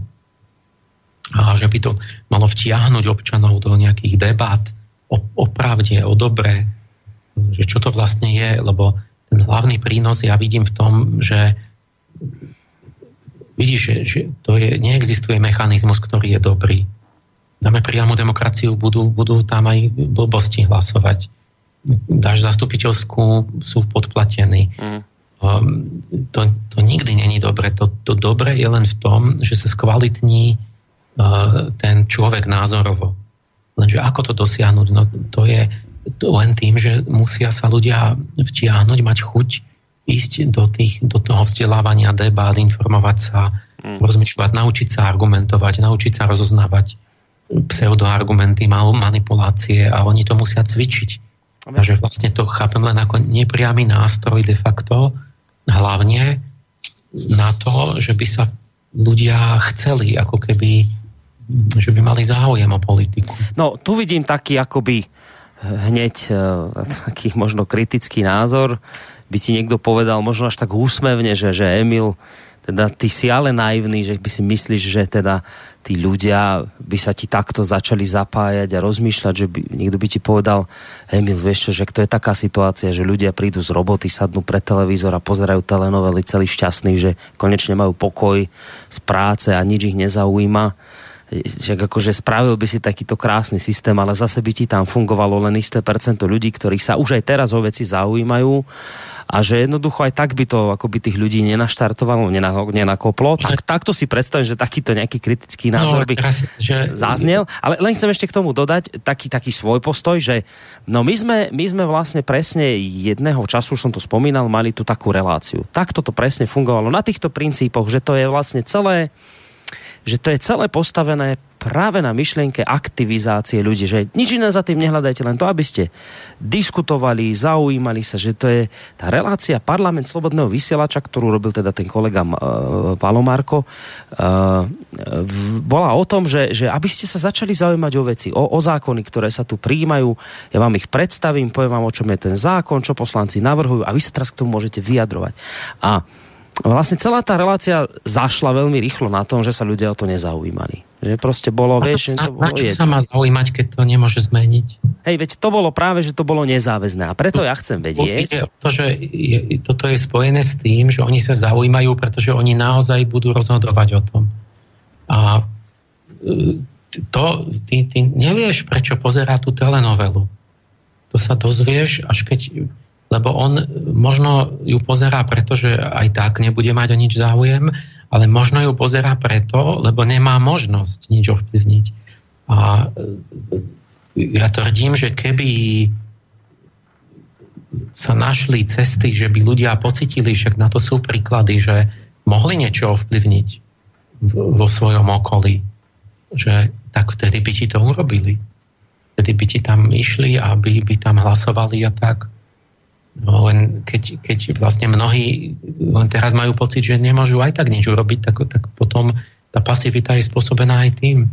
Na čo sa má o to zaujímať, keď nerozhoduje o tom? Takže by, tak, takže by to bolo vlastne záväzné. Celé to, celé to elektronické by bolo záväzné dianie. Nie, počkaj, že ja hovorím, že keby sa otvorila nejaká možnosť, že by videli, že úspešne sa tým e, naozaj zmenili veci, tak vtedy by ti tam sa aktivizovalo plno ľudí z tých, ktorí teraz sa nezaujímajú, pretože vedia, že to je zbytočné.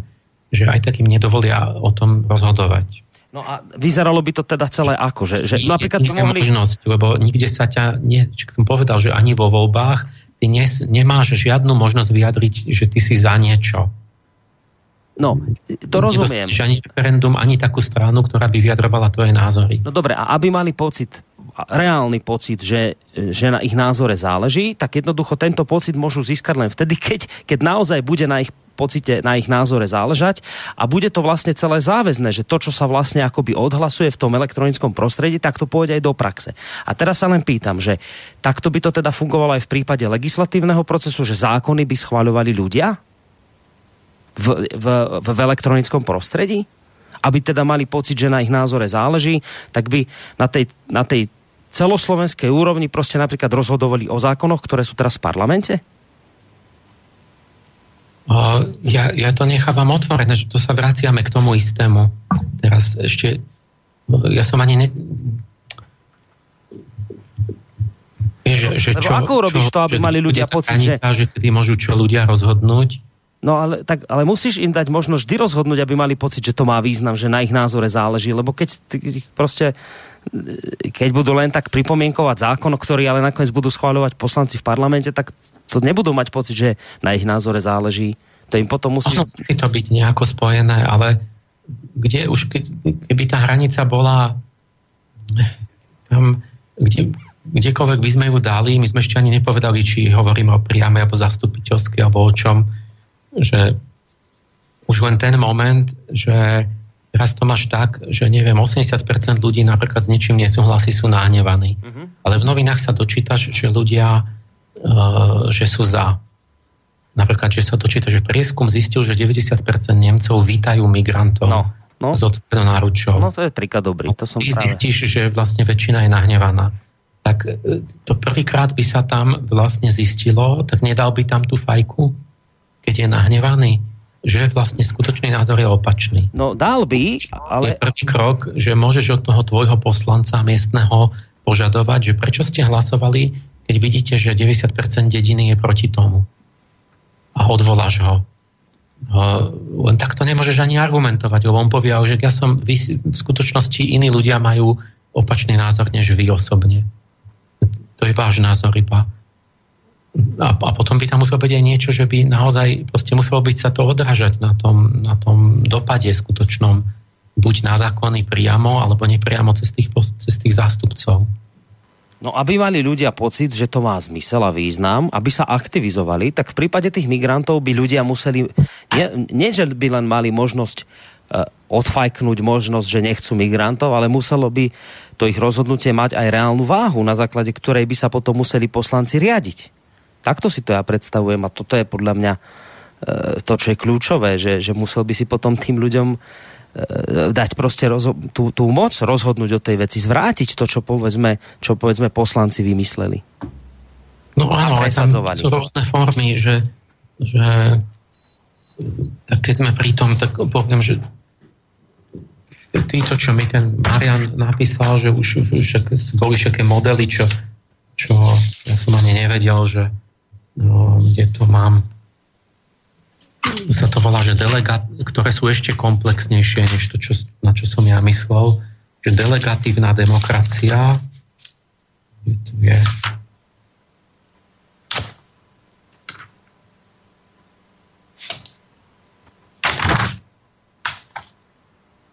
delegatívna alebo likvidná, akože fluidná, taká tekutá, alebo ešte nejaký názov to malo. A tam to bolo tak, že to nie je ani reprezentatívna, ani priama demokracia, ale je to taký pohyblivý vlastne kombinácia všetkého, že ja prvú vec, ktorú si môžem, si volím, sa rozhodnem, že či sa chcem zastupovať, či chcem voliť ja sám, alebo či chcem zástupcu.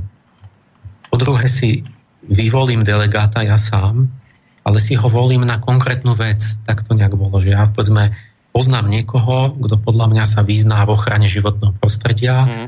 a ja poviem, že nech on má, ja ho tam kliknem, že on, on za mňa nech rozhoduje, čiže je môj poslanec vlastne.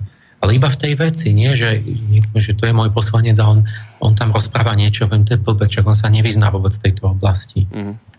A, takže a keď sa mi nepáči, tak poviem, tak už není môj poslanec už je môj poslanec niekto iný, alebo budem hlasovať sám, keď si myslím, že ja sa vyznám v tej oblasti. Že tam boli takéto možnosti, že to bolo nepretržité a bolo to aj zastupujúce, aj priame, a, a, lebo to priame hlasovanie proste, ako, ja ako rozumný človek nielen chcem sám hlasovať, ale si aj uvedomujem, že sú tu ľudia, ktorí sa lepšie vyznajú v tej veci než ja. Čiže ja môžem chcieť buď hlasovať sám, alebo môžem chcieť, aby len si zvoliť toho môjho zástupcu, ktorému ale ja dôverujem. Uh-huh. Tým, že on sa v tom ako vecne vyzná lepšie, lebo, sa, lebo je na to špecialista. Uh, takže tam, tam sú rôzne tie spôsoby, že ako ja môžem mať vplyv na to, aj cez tých tak alebo tak. No skúsme ešte no, tie ďalšie asi. Tam bol, teraz poďme na také problematické body, no. že jeden, jedným takým otáznikom tam bolo, že, že hm, kto má byť zriadovateľ takéhoto portálu, na, kde by sa takto hlasovalo, pretože tie pokusy tu už boli, či už sa o to pokúšali niektorí a dopadlo to vždy tak, že to za, zakapalo.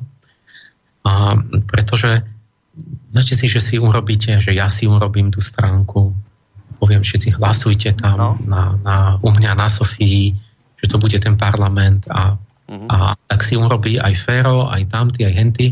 A keď uvidia, že by tam u mňa hlasovali a že by to začalo mať nejaký vplyv, že by sa tým argumentovalo, že pozrite tam u Páleša, sa pozrite, že čo ľudia sú, aké skutočné názory sú, tak by si to zriadil každý a, a bolo by 150 tých, no. tých, tých akoby hlasovacích nejakých portálov a tým pádom by ste, nikomu by sa nechcelo hlasovať 150 krát, mm. Tak, by, tak výsledok by bol, že vlastne každý by hlasoval tam, kde by sympatizoval a rozpadlo by sa to na také skupinky, uh-huh. že všetci by hlasovali na tých svojich, ktorých oni podporujú a tam by, tam by všetci hlasovali za to isté a vlastne by sa to len, len by to odzrkadlilo tú roztreštenosť a izolovanosť tých, tých, tých skupinkových názorov na Slovensku.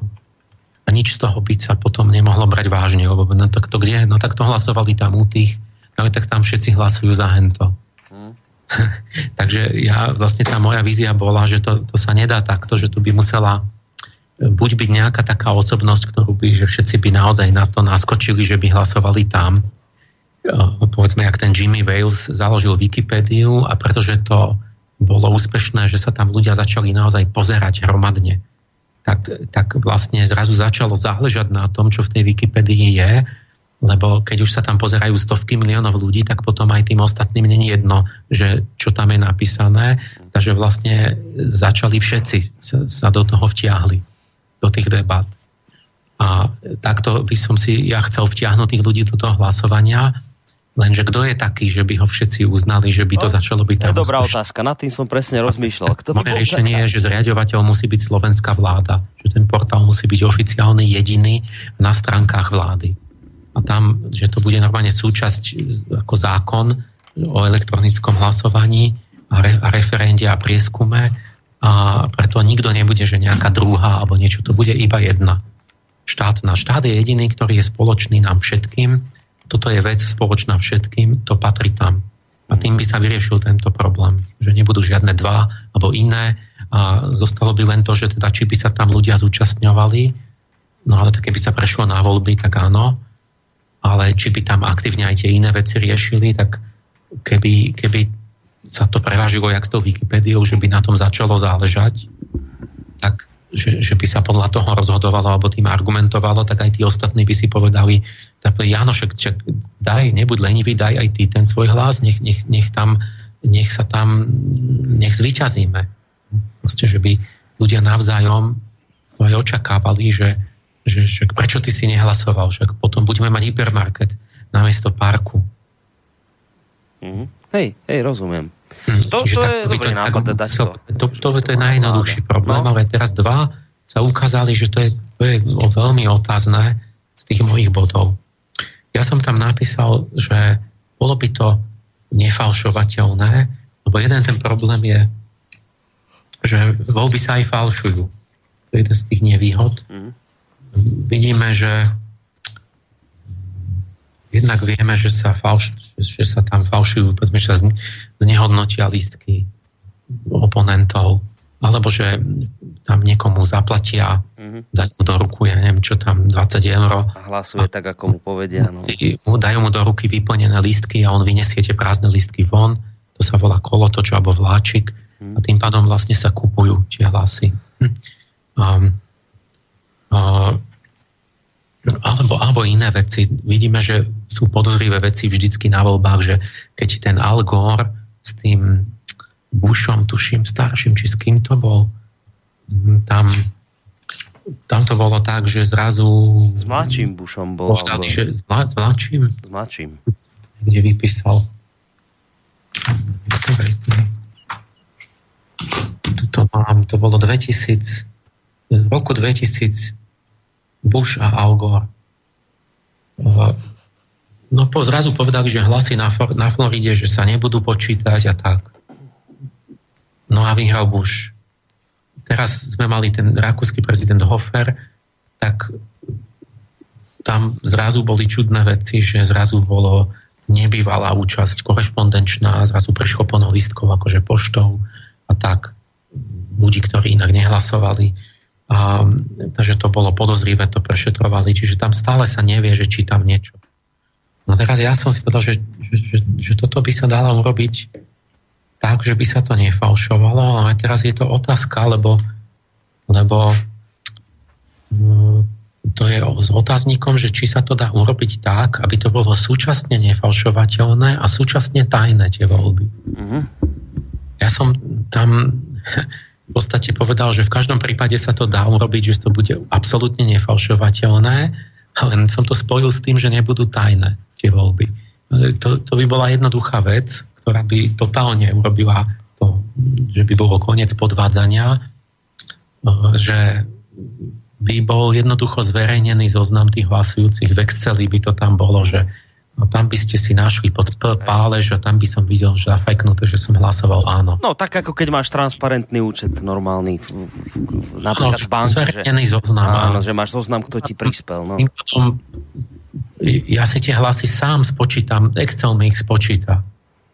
Že zoberiem hlasy v mojom meste alebo aj celoslovenské a pozriem, koľko ich tam je. A to, ten zoznam je ten istý a ktokoľvek by videl, že jeho hlas tam je daný opačne, tak by vlastne vysvetlo, že hneď by sa ten podvod odvalil. Pretože ja som nehlasoval za to. No hej, ale toto by ti neprešlo, taký, takýto systém, že by boli ľudia akože pod svojou identitou, to asi by si s týmto neúspel. Teraz, teraz, to si byť anonimné. Toto bol problematický bod najviac, že, že tým, že som to spojil, tak teraz je otázka, že je tu požiadavka, najväčšia námietka bola, že tajné, tajné voľby, že to je požiadavka, ktorá aj je zakotvená v tých, čo sme príjmali, také tie ľudské práva, áno, také áno, listiny, áno, áno. že majú nárok na tajné voľby, aby nebol, neboli pod natlakom. Uh-huh.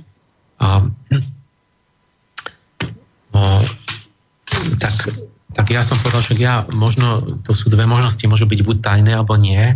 Lenže keď teda zostanú tajné, tak potom je zase otázna tá otázka tej nefalšovateľnosti, že či sa dá urobiť elektronický systém, aby my sme tomu verili, že to tam není podvod. Uh, sú na to metódy, že kryptografia a taká, že end-to-end šifrovanie, že to je niečo, že kde ja mám nejakú Hej, nejaký kód máš, ktorý keď zadáš... Tak... kód taký, že áno. ja si spätne môžem sám overiť, áno že či to tam na, doš, správne je, uh-huh. to zoznáme, ale tak, že som tam pod nejakým kodovým menom, e, že to ten druhý nevie, že, že som to ja hlasoval. Uh-huh. Takže možno existujú také metódy, tí Estonci to riešia, takéto, že, že jak sa to robí. A možno sa to dá vyriešiť a zachovať tajné hlasovanie, ale ne, neviem, či to je teda rozhodnuté, vyriešené. Ten, ten Marian, ja prejdem pomaly k tým jeho námietkám. Tu bola jeho hlavná námietka, že to, musí, že, že to musí byť anonimné. Áno, no. že, že poprvé, že on je ITčkár ako zamestnaním a že on osobne neverí, že, že, sa, že sa môžeme na akýchkoľvek systém spolahnuť. Um, to je, lebo keď niekto chce podvádzať a ten, keby tam bola nejaká korupcia štátna s tou, s tou programátorskou firmou, tak si tam vždy dajú nejaké zadné dvierka. No. Nejakú možnosť to ovplyvňovať. Tak podobne je to aj, že tie príjmačkové systémy na vysoké školy. Tak uh, to, je, to sú také reči, že sa povie, že to robí počítač, teraz je to objektívne. No ale ten, to len keď je poctivý ten programátor, alebo tí ľudia, čo to inštalovali, tak vtedy, ale keď si tam dajú zadné dvierka, že vy tam môžete zasahovať a meniť poradie tých, tých výsledkov, tých, tých príjmačiek, tak potom to je, počítač nerobí nič, to vždy čo, počítač robí to, čo človek s ním robí. A myslím, že aj môj priateľ jeden robil takýto systém a príjmačiek na vysokú školu, taký počítačový systém. A si dobre pamätám, tak on mi povedal, že hneď nejakí ľudia za ním prišli za tie zadné dvierka, že by mali taký kód, že môžu tam vstúpiť a niekoho tam vymeniť do poradia. Tak. No, sme no. doma. A toto by si mal tento no, istý tlak aj... Že povedal, že akože to nie, že vlastne však zmysel toho systému je práve, aby to, že, on to nebude robiť. No ale z toho vidno, že vždy je snaha a záujem si tam dať tie zadné dvierka, že tento Marian hovorí, že on tomu neverí a že zatiaľ nevidí to riešenie, že by bolo to niečo akoby, ne, ne, akoby vodotesný taký mm-hmm. systém, že nenapadnutelný. Hej, že nezneužiteľný, neoklamateľný. strane mi píše, že že tie, tie tajné voľby, že to je že jeho skúsenosť ako miestny poslanec. On mi píše to, čo mi všetci hovoria, to, či to je západ, stred, východ Slovenska, to je to isté, že takto to prečítam ja. Že u nás je primátor a jeho rodina a jeho kámoši, taká malá mafia, ktorá si mesto používa v prvom rade na svoj vlastný prospech a na svoje vlastné ciele. Všetci na úrade to vedia. Mnoho ľudí z úradu by sa primátora rada zbavila, ale nikto proti nemu nepovie ani slovo. Nemôže. Náhodou by to niekto počul a veľmi rýchlo by sa to mohlo doniesť primátorovi a ten môže vyhodiť z úradu hoci koho, hoci kedy. A nepriamo má pod palcom všetky školy, škôlky, mestské podniky, príspevkové a rozpočtové organizácie. Jeho kámoši majú kšefty s mestom a prevádzkujú najväčšie súkromné firmy. Takže kedykoľvek, ktokoľvek čo niečo proti primátorovi cekne, tak si tu u nás už neškrtne. A toto mi to hovorí každý.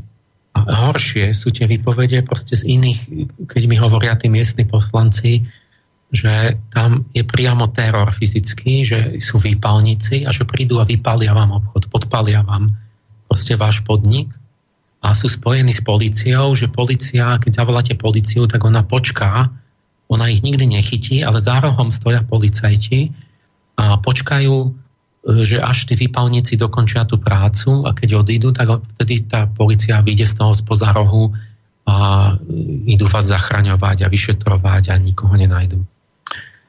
No, čiže my sme také malé južné Taliansko. Proste. Hm. Mafie máme hm.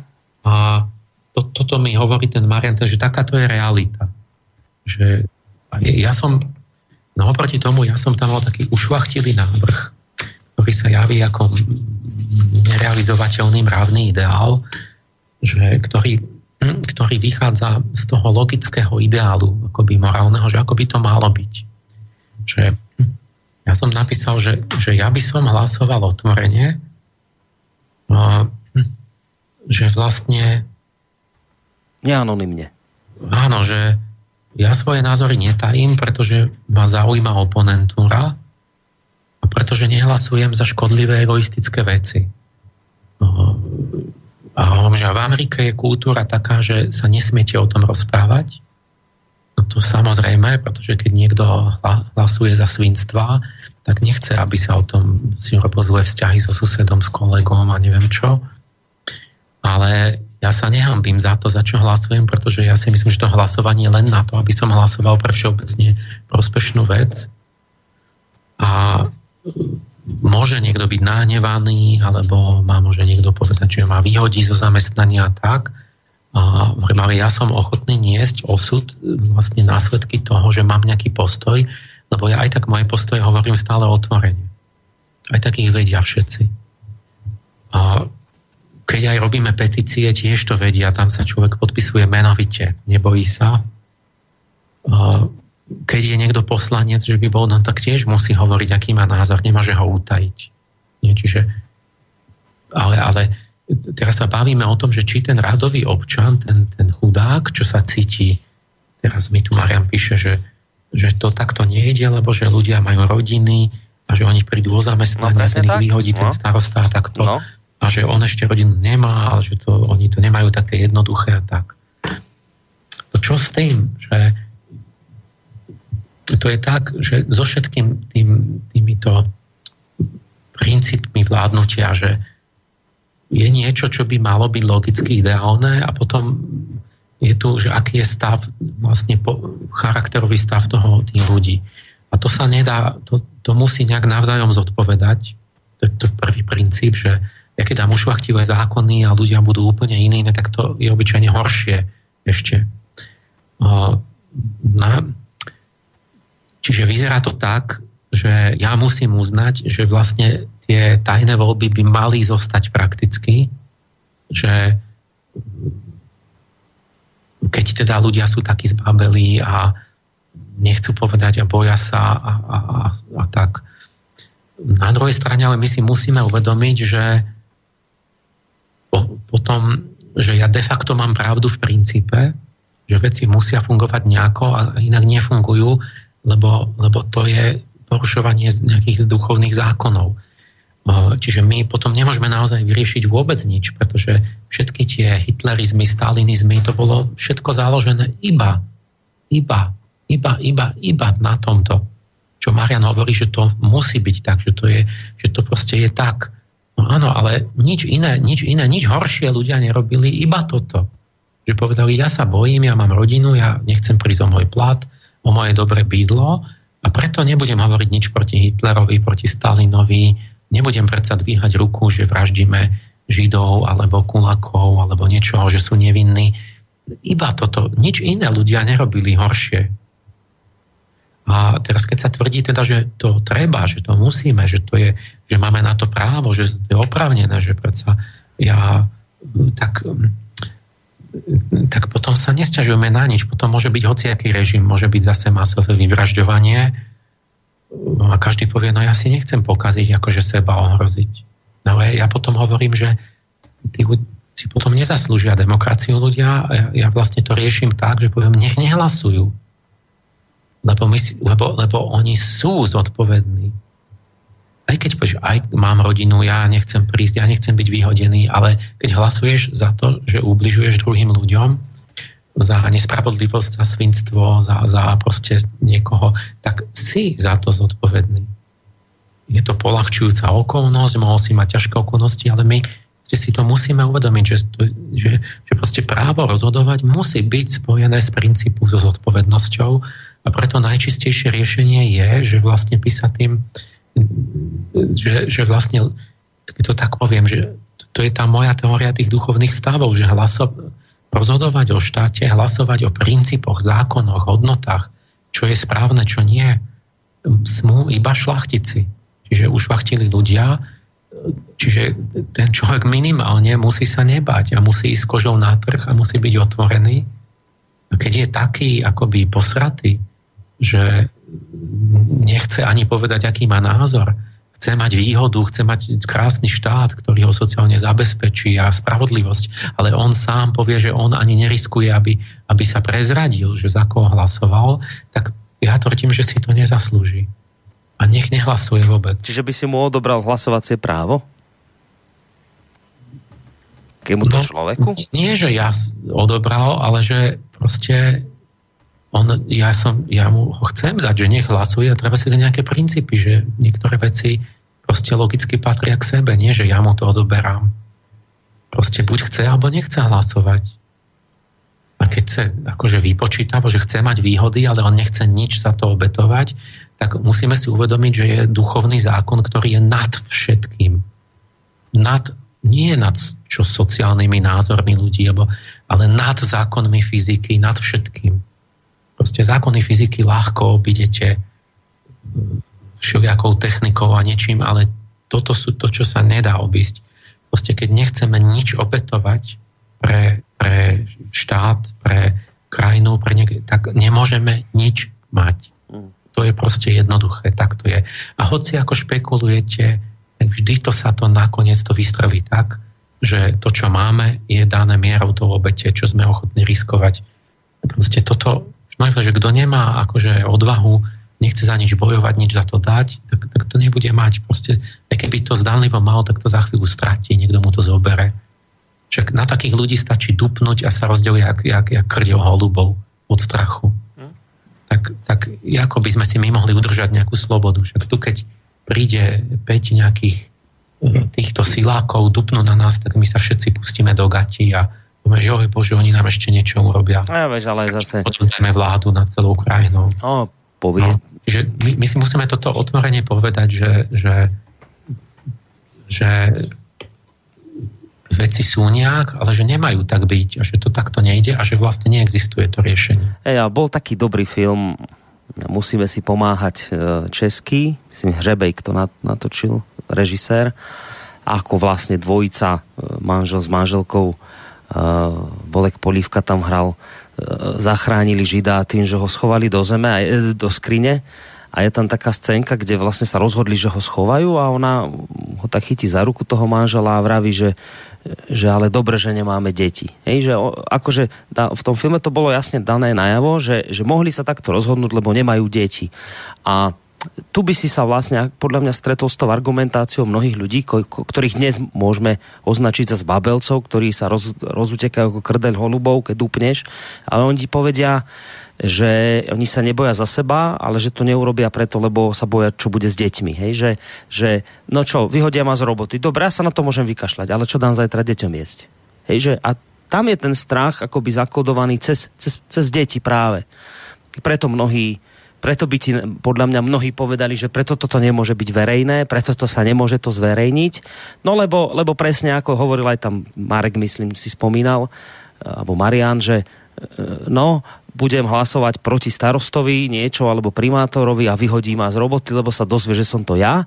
Hlasoval tak, no a moja manželka je už teraz nezamestnaná, máme dve deti, tak vyhodia aj mňa a, a, a kto dá deťom jesť. A toto sa ťa spýtajú ľudia, čo im povieš? Veď to je ten problém. Povedal, že nikto ich nenúti, prečo, chcú byť, prečo sa chcú štilizovať za zodpovedných občanov, keď nimi nechcú byť. Čak ja im dávam tú možnosť vystúpiť z, toho, z tej občanskej zodpovednosti. To je ten môj návrh. Že to je pre nich lepšie, než keď škodia. Mm. Čiže, čiže moment, vlastne my hovoríme o tajnom hlasovaní. Hej, čiže ty hovoríš, bolo by to hlasovanie verejné a kto sa na to necíti? Spája, že nie, no máme to, čo to je nejaký kompromis, že teraz máme, vieme, že to takto je, tak máme nejaký prakticko-reálny kompromis s tým tajným hlasovaním, ale proste tá, tá, to, to celkovo tá povaha ľudí táto, to je potom celé, to je jedno s druhým, že potom sa napríklad môžu aj hlasy predávať. Čo sa tiež, čo není nejako vyriešené, ten, ten, ten Marian napríklad mal takú námietku, že že niektoré veci sa zhoršia tým. Mož, a však, e, možno má pravdu, že kto vie, čo by sa tým, že, že napríklad, že teraz, keď sa po, akoby kupujú tie hlasy, že stále sú tam ešte prekažky pri tom fyzickom hlasovaní, že musia vynašať tie lístky, nemajú ich nikto vidieť a tak, že mohli by ich de facto nejako tam potrestať. A, a že takto to bude, keď to bude cez počítače a občanský preukaz, tak sa stane to, že ja neviem, 50% nechodí aj tak na voľby, lebo sa im nechce.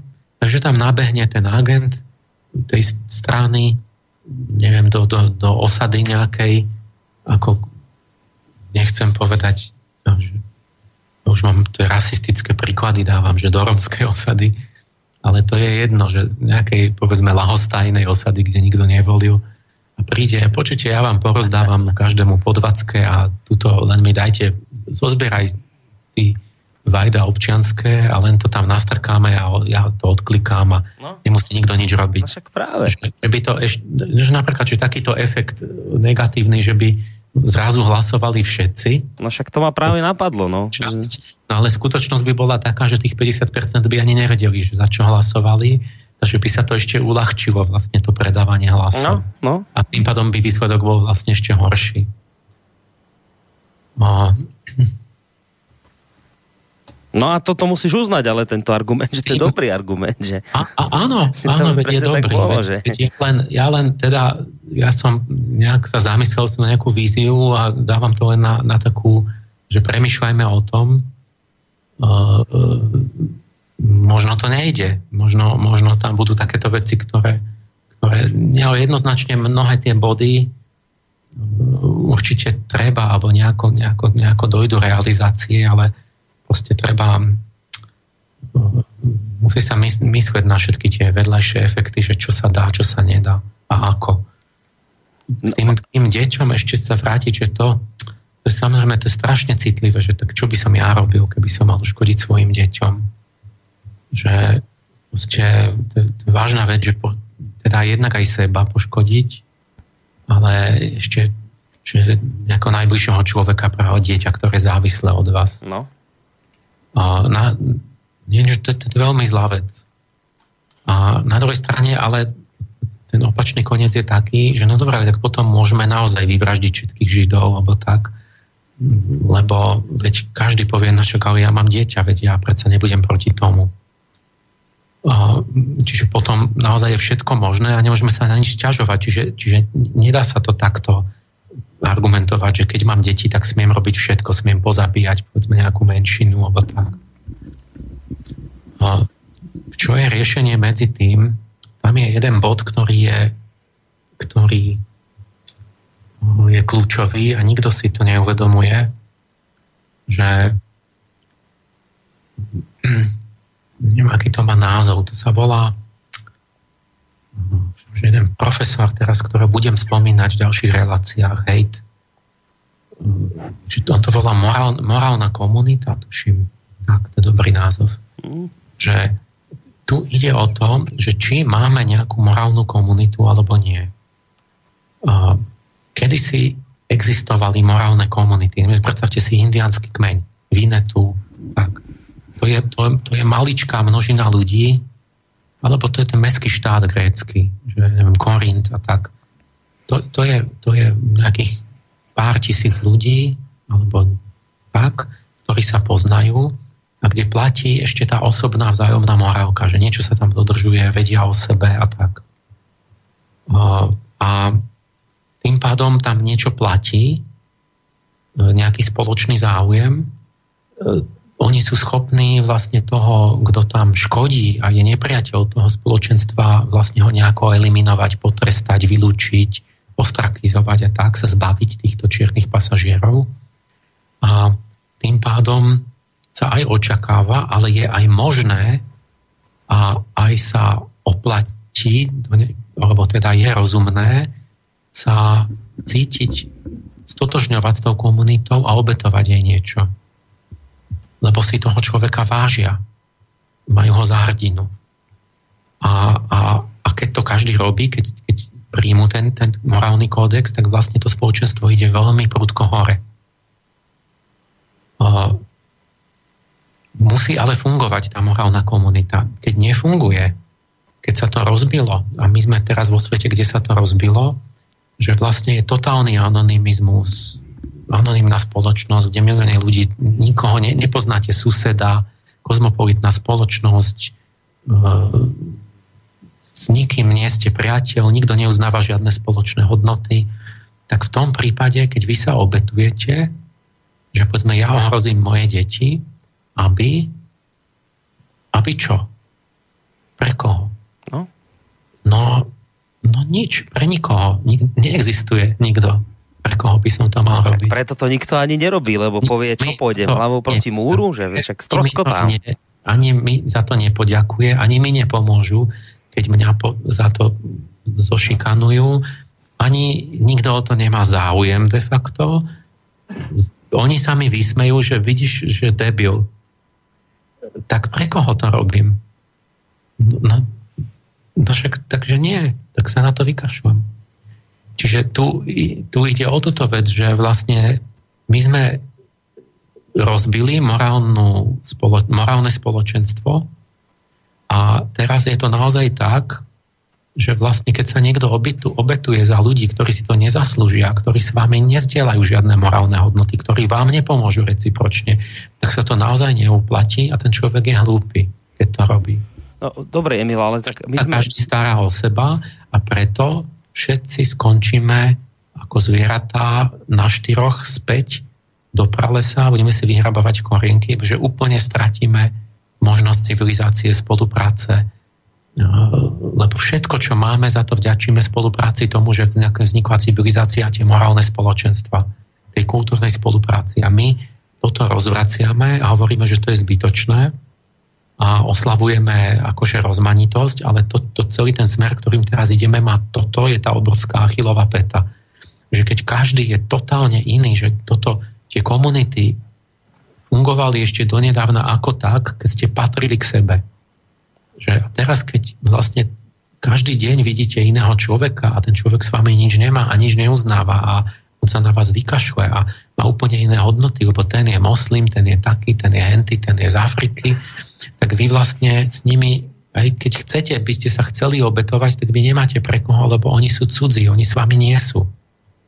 Je to blbosť. Čiže my vlastne tá, tá úplná rozbitosť, rozmanitosť neumožňuje toto. To, toto morálne spoločenstvo umožňuje iba keď patríme k sebe v mene nejakých hodnot. A vtedy je to morálne, vtedy to má zmysel, je to aj rozumné, keď to spoločenstvo drží spolu a vtedy platí, to, to treba vlastne vybudovať toto spoločenstvo a vtedy je to tak, že aj vy obetujete niečo, riskujete, lebo je to naozaj správne. Lebo bojete za spoločné ale, hodnoty. Ale musíte byť, to, je, to je pre ľudí, s ktorými vy patríte spolu.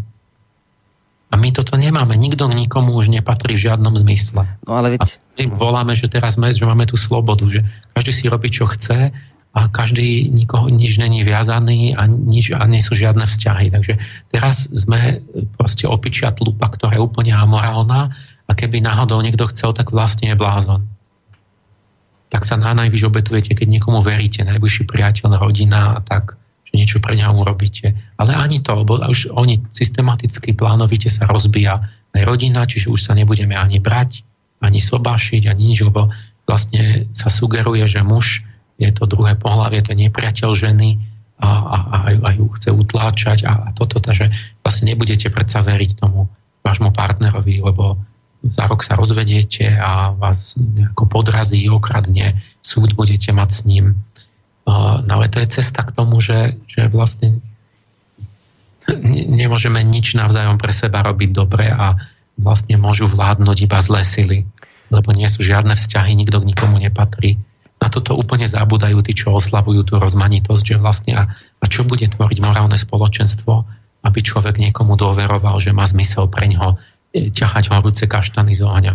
Nebude žiadne. No dobre, vieš, len tí, tvor, čo to vymysleli, tvorcovia tohto multikulturálneho sna. E, to sú ľudia, ktorí podľa mňa veľmi dobre vedeli, čo tým robia, pretože sa vždy argumentuje akoby tým argumentom, že keď máš takéto morálne skupinky, ako si to nazval, morálne nejaké zoskupenia ľudí, ktorí zdieľajú rovnaké ideály, rovnaké hodnoty, ktorí sa v e, nejakej krízovej situácii vzájomne vedia podržať, obetovať jeden pre druhého, takýmto ľuďom sa ťažko vládne No presne, to, čo hovorí, že tí, čo sú naj... nie tí rádoví, tí si myslia, že robia nejakú bohulibú činnosť, ale tí, čo sú hore, no. naozaj oni presne vedia, že majú úplne iné ciele. To má, že vlastne atomizovanú spoločnosť môžeš ovládať, lebo jeden si nepomôže. Proste všetci povedia, že blbec, my s ním nič nemáme a môžem ho zavrieť, môžem ho obesiť a každý povie, ja nechcem mať problémy, prečo by som ja sa za ňoho stával. Uh-huh. A keď máš to mravné spoločenstvo, tak nemôžeš ich ovládať, lebo, lebo vlastne tí ostatní ho podporia a ochránia. Hej, hej, hej, to, takto vládli totalitní vládci od, odjak živa.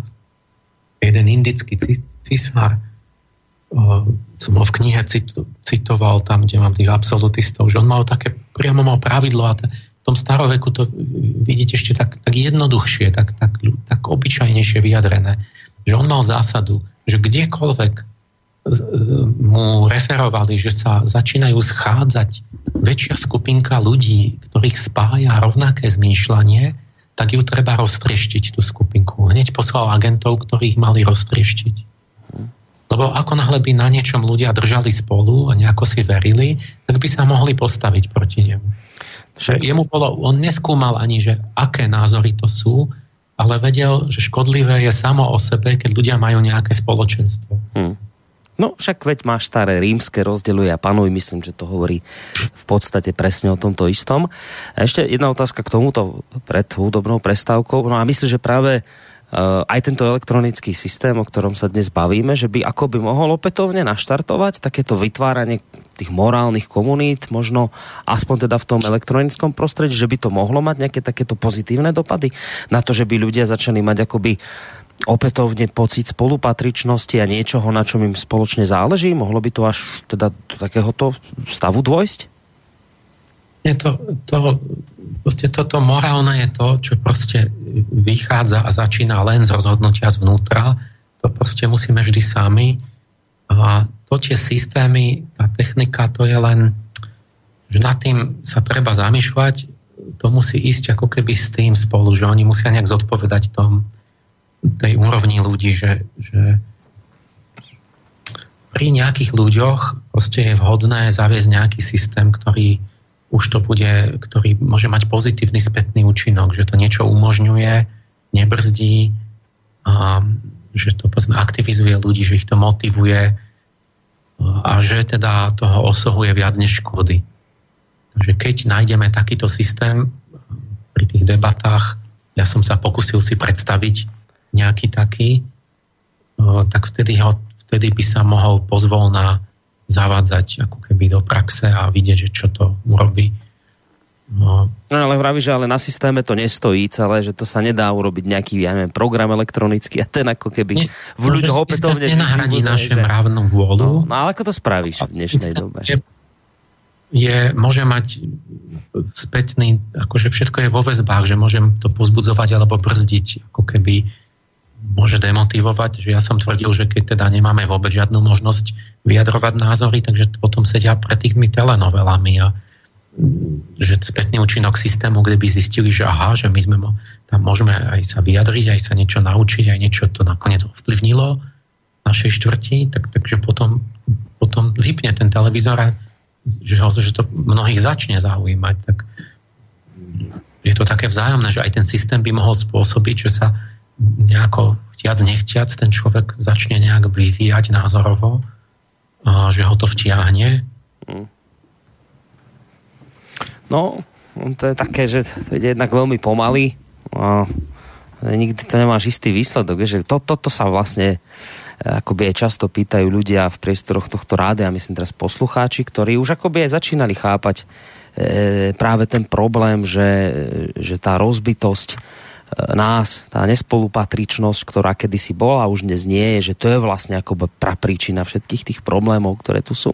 A oni si presne tú otázku vlastne kladú a nemajú na ňu odpoveď, že ako to v, akoby v tých ľuďoch opätovne vybudovať, ako urobiť to, aby si to tí ľudia uvedomili, ako urobiť to, aby si uvedomili vlastne rizika, negatíva, tej, tej rôznorodosti, ktorá sa dnes pretláča, ktorej, ktorá vlastne smeruje práve k tomu, aby ešte viacej atomizovala ľudí, že ako, ako v ľuďoch vlastne spustiť takú tú, tú inšpiratívnu iskru, ktorá ich nejako zapáli, pretože jednoducho začnú opätovne rozmýšľať nad, na, práve nad tým, o čom aj teraz ty hovoríš, že na toto neexistuje žiaden postup, že na toto nemáme, nemáme spôsob, ako, to, ako, ako ľudí pre toto natchnúť, nad, nad, nad takým uvažovaním nad sebou samým, nad tým vzájomným spájaním sa, nad tým vytváraním morálnych komunít, toto je to, čo, to, čo vlastne v rôznych obmenách sa tu vždy, vždy ľudia pýtajú, že ako toto spraviť. A ty vravíš, že, že akože tiež na to no, neexistuje nejaký konkrétny recept, počkej. že je? Recept nie mechanicky, akože mechanicky nevyrobíš toho mravne zrelého človeka, ale však recepty nemusia byť mechanické, ale máme. Však na to tu, na to tu máte Páleša, že treba prísť do školy angelológie, že ja, som, že ja som na to myslel pred 25 rokmi, na túto otázku, ktorú nikto nechápal a nevedel na čo, tak ja som pred 25 rokmi začal riešiť odpoveď na túto otázku, že ako odkiaľ máme znovu nájsť spoločnú víziu, spoločné hodnoty, spoločné názory, keď teda už sme slobodní, že to nemá nadiktovať autorita, ale každý to vidí inak. Hm? Subjektivitu. Že odkiaľ máme nájsť spoločné duchovné vízie, predstavy o tom, čo je pravda, dobro, spravodlivosť, krása. O tomto jedinom celom je to od začiatku to moje úsilie a celá tá, tá to, čo som v tej Sofii začal a, a, a snaha o duchovnú vedu, čiže o nejaké poznanie v duchovnej oblasti a aj tá celá angelológia, ktorá je akože jedna forma toho príkladu, lebo tí anieli v podstate predstavujú tie morálne matrice, tie určité hodnotové, základné dimenzie akoby ľudskej bytosti. A ten problém je, že my každý sme úplne stále viac ľudia sú jednostranní, že proste z toho celého celku akoby človeka poznajú jeden alebo dva rozmery a ostatné proste im úplne akože mimo sú toho. A potom vlastne vytvárajú tie militantné tábory politické a náboženské a všaké názorové a bijú sa medzi sebou a každý obhajuje ani nie polopravdu, ale nejaké štvrtino pravdy a takéto nezmysly. Čiže tu treba základné akoby vôbec takým vzdelaním základným, že vlastne o, o čom je svet vôbec, o čom je realita, že to je iba o nejakom úzkom výseku, ktoré ty poznáš vo svojej mysli. Hm. A toto, toto vlastne ja celý čas riešim od začiatku to vzdelanie, ktoré, ktoré nikto nerobí a nikto nedáva, čo kedysi mala církev, to robila, ale teraz už to tou formou proste nefunguje. Um, že vysoká škola ti dáš, si špeciálny si inžinier, môžeš neviem čo, skonštruovať auto, ale ako človek si blbec vlastne. Nejaký jednostranný, proste ako zdeformovaný človek a nič nerozumieš. Každý je v nejakom proste, jak námesačný v nejakom v nejakom proste obmedzenom obzore a vytvárajú iba skupinky, že sa zhlúknú do kopy títo a bojujú proti tým druhým, ktorí mhm. tiež majú nejaký iný obmedzený obzor. Dobre, tak pozitívne aspoň to, že existuje na toto riešenie ty nejaké riešenia ponúkaš, tak šup do školy angelológie. Ideme si zahrať, dáme si opäť takú kratučku hudobnú prestávku a po nej pôjdeme vlastne do záverečnej hodiny našej dnešnej relácii. Namnožili sa nám to aj maily, tak myslím, že také nejaké prvé kolo mailových otázok by sme si mohli dať po spomínanej hudobnej prestávke.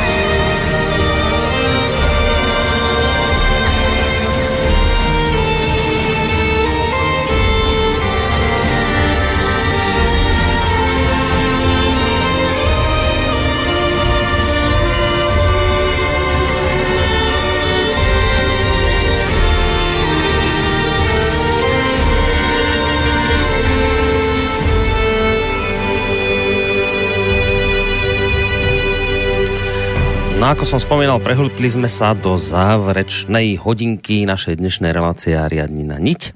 Uh, spomínal som, že by sme mohli ísť na maily, ale teraz sa spýtam Momila, či teda dáme si to mailové kolo otázok, alebo či tým prerušíme teraz niť uh, myšlienok a radšej by si ešte pokračovala, tie maily si necháme na koniec relácie. Ako to spravíme? Nie, ako, ako chceme. Dobre. Už máme iba tú psychometriou, to ešte súvisí s tými voľbami. Dobre, tak poďme, dajme si to, ako nám, ako nám prišli maily, budem ich tak čítať, ako, ako chodili počas relácie, čiže začneme tým, ktorý, ktorý nám prišiel krátko po pol šiestej ešte. Uh, myšlienky, páni, myšlienky pre ďalekú budúcnosť, nemyslím si, že by našich politikov zaujímalo, čo si o nich ľudia myslia, čo potom ich korítka, čo návrh pána Beblavého najnovší potlačený hneď v zárodku, veď a kde by potom akože pracovali ich spolu tliachači, čo by mali neprimerané odmeny, za čo by mali neprimerané odmeny, to všetko by s tým, by tým správnym, teda ich ľuďom padlo. To nedopustia s, pod, s pozdravom Libuša, takže ona vlastne naznačuje, že e, politici budú robiť akoby všetko preto, že jednoducho oni budú názor ľudí ignorovať. E, chceš? Ale, veď, to je tak, je to moc konštruktívny názor, lebo my poprvé sme povedali, že to by bolo aj záväzné, nechali otvorené, že z akých podmienok. Po druhé, aj keď už som povedal, keď ten názor by sa aspoň vedel, to není jedno, lebo to není jedno, či sa vie, že sú ľudia proti tomu, alebo sa hovorí, že sú za. Lebo každý, aj keď klame a má zlý úmysel, tak on musí hľadať a falošné argumentácie. Čiže vy, keď mu vezmete falošný argument, tak sa mu ťažšie klame a ťažšie sa mu presadzuje tie veci. A, tak a či sa vôbec niečo uskutoční, tak tam to je, to, to nezávisí od toho, že ich to nezaujíma, veď nás nezaujíma, že ich to nezaujíma. Proste my, keby sme to chceli a niečo si presadíme, tak nás nebude zaujímať, že ich to nezaujíma. Proste to tak presadíme. Ďalší mail, dobrý večer, dobrá téma, vyjadrím sa len k príkladu s dvojnásobnými minimálnymi mzdami. Bola by fáza diskusí a fáza rozhodovania.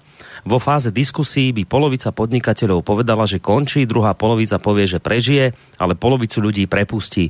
Nemyslím si, že by sa dvojnásobné minimálne mzdy, že by prešli. Ľudia nie sú hlúpi ani slepí, aspoň väčšina. No tak áno, lebo sme dali extrémny prípad, príklad, tak by im to došlo napríklad na tomto že zrazu dobre a hneď by povedali už, že tak ja budem musieť prepustiť pol podniku, tak, tak, by, tak by hneď videl, že ho idú prepustiť. Hmm. By nehlasoval, ale my sme tam, tam ide o to, že my iné veci, ktoré sú zložitejšie, no, že by ľudia hlas, hlasovali za niečo, čo by uškodilo, ale nevedeli by si to tak ako jednoducho uvedomiť hneď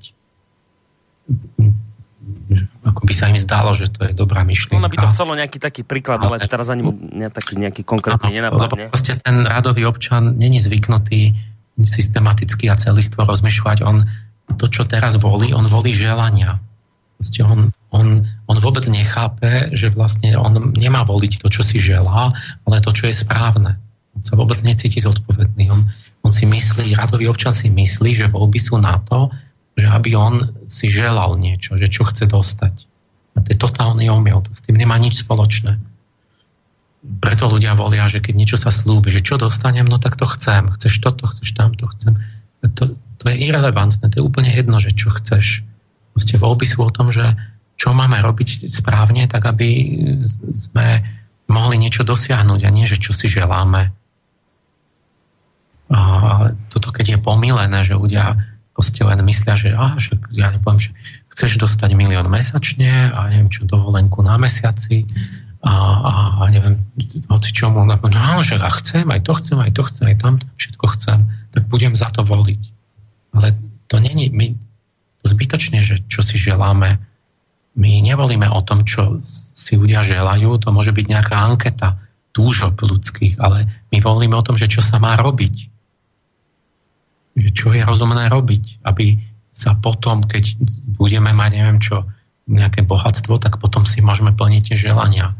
Možno taký dobrý príklad je, e, ale to sa ani tak teraz zase by netýkalo Slovenska, ako skôr možno Spojené štáty americké. E, ľudia chcú mať, kto by nechcel mať najlacnejší benzín, naftu, ale teraz koľky sa pozerajú na to, že čím je toto vykúpené, tá nízka cena, že no počkajte, že na vaša nízka cena na druhej strane musí ale znamenať, že sú krajiny, odkiaľ sa tá ropa proste dováža a musíme tie krajiny držať nakrátko, robiť tam vojenské intervencie, lebo potrebujeme ropu, lebo vy chcete doma ropu lacnú. Hej.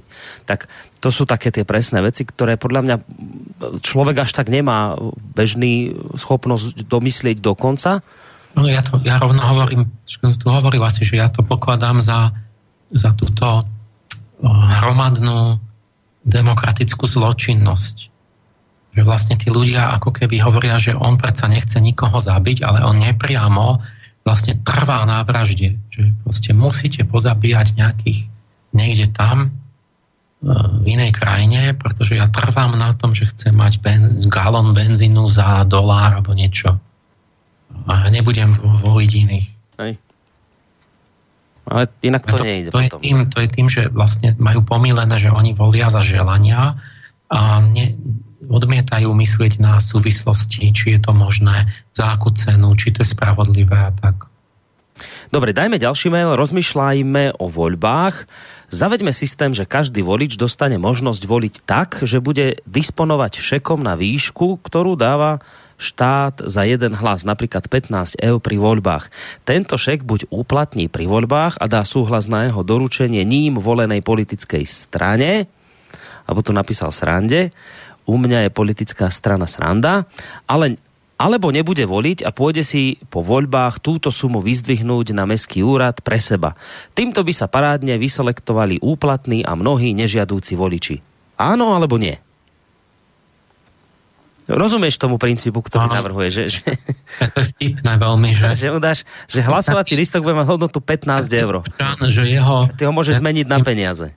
že prvorodenosť predal za misu Šošovice. No No. Že komu si to váži menej než 15 dolárov, tak ten by si išiel radšej do bufetu, by si dal párky s pivom a nešiel by radšej hlasovať a tým by sme sa zbavili tých, ktorým je všetko, ktorí majú také hodnoty. No. To je celkom vtipné. A zároveň by si vlastne tie úplatky tým... Ale to je hlavná pointa vlastne, že asi iba o to ide. No a vlastne by si aj tie úplatky eliminoval, lebo by ich nemuseli, nikto by ich neuplácal, lebo oni by si tie peniaze išli legálne vyzdvihnúť na mestský úrad. No, mohol by ich uplácať, len by musel pr- zaplatiť aj tých 15 návyše. Alebo by dal viac, hej. hej by dať viac, no. Ale no, štát by musel platiť tým za to, čo, že nechodia na voľby. Možno by všetci húfne išli na voľbe, nikto by to nechcel na peniaze zmieňať. No dobre, dajme ešte jeden mail a potom e, pôjdeme k tej záležitosti psycho... Ako si to nazval? Psycho... Metria. Metria, no to som ani nepočul, čo to je. Um, ešte Martinov mail. Návrh voliči, ktorí by chceli využívať svoje elektronické právo voliť, by mali ísť osobne na štátny úrad v okrese si svoj občianský preukaz certifikovať. Kto by si ho necertifikoval, jemu by občianský preukaz pri voľbách nefungoval a tým by bol svojou vôľou vylúčený z možnosti voliť. Certifikácia by mohla byť raz za rok alebo raz za dva roky, potom by sa musela opäť aktualizovať, teda vykonať. Čo vravíte na takýto návrh? Čiže som prepočul, že, že na, a komu by certifikoval? Kto by chcel, ten, kto by chcel využiť svoje elektronické právo voliť, tak ten by išiel na úrad v okrese a e, svoj občianský preukaz by si certifikoval. Kto by ho necertifikoval, tak ten by voliť nemohol.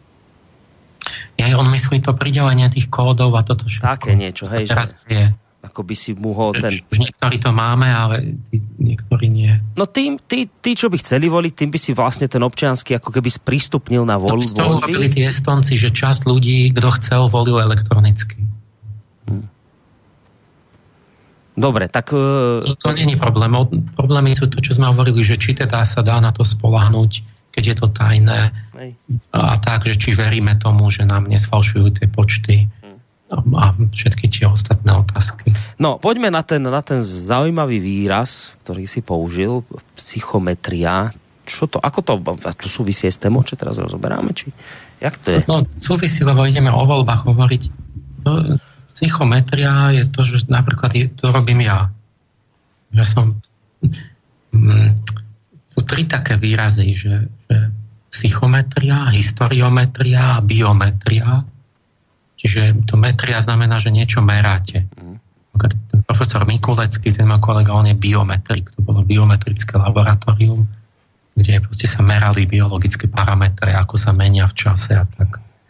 To, čo ja robím, vlastne je historiometria. To to je, to je taká veda, existuje, len to je strašne taká, taká malička, Galton to založil a to vlastne snaha akoby merať tie súvislosti v histórii, hlavne tam išlo tú otázku tvorivosti a gen, geniality ľudí a ich príčin akoby toho. A psychometria je tiež podobné, že vlastne je to meranie psychologických dimenzií, vlastností.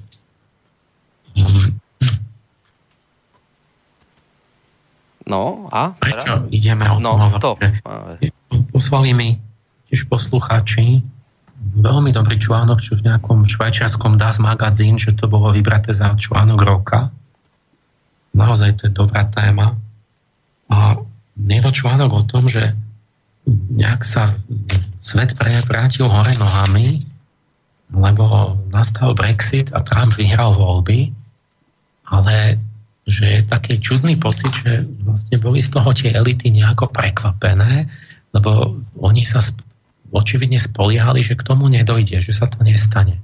Že to majú stále v rukách. A zrazu sa stalo to, že, že začali vyhrávať tie, akoby to, to, to čo akoby tie nemainstreamové veci.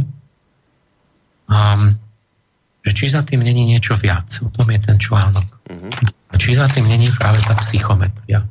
Zdá sa, že je, ale nevieme do akej veľkej miery k tomu prispela to je, to je jediné akože s tým otázničkom, ale určite k tomu prispela. A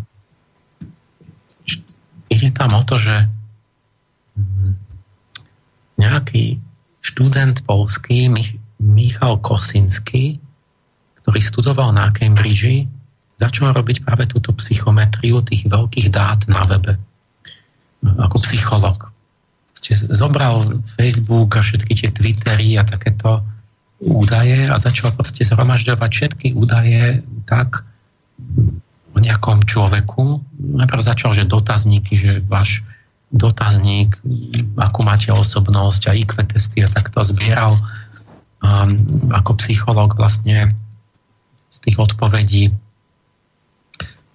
profil osobnosti. A oni majú na to systémy taký uznávaný systém, čo, čo sa tak preveril, je tzv. veľká peťka, že máte 5 takých hlavných dimenzií duševných vlastností. Jeden sa volá, že otvorenosť, to je ako ste pripravení na nové. Potom druhý je svedomitosť, že nakoľko ste perfekcionista. Tretí je extroverzia, že či ste extrovert, introvert. Extrovert má vzťah k spoločnosti a tak. Mm-hmm. Štvrtý je láskavosť, že či ste priateľský alebo ochotný spolupráci. A piatý je neuroticizmus, že ako ľahko sa vás dá vykolajiť, rozčuliť a nejak, tak. A to, to, to, tých 5 sa potom delí na viac a viac a viac na detailnejšie delenia a pomocou týchto rozmerov piatich a podrozmerov môžete detailne charakterizovať celú osobnosť, tzv. psychogram. A ten Kosinsky začal robiť tieto psychogramy cez web. A začalo mu to tam vyplňať tisíc, sto tisíc milióny ľudí. A potom to začal akoby korelovať štatisticky s tými obrovskými dátami, že čo lajkujete na Facebooku, čo robíte v smartfóne, čo v Google, čo googlite a toto.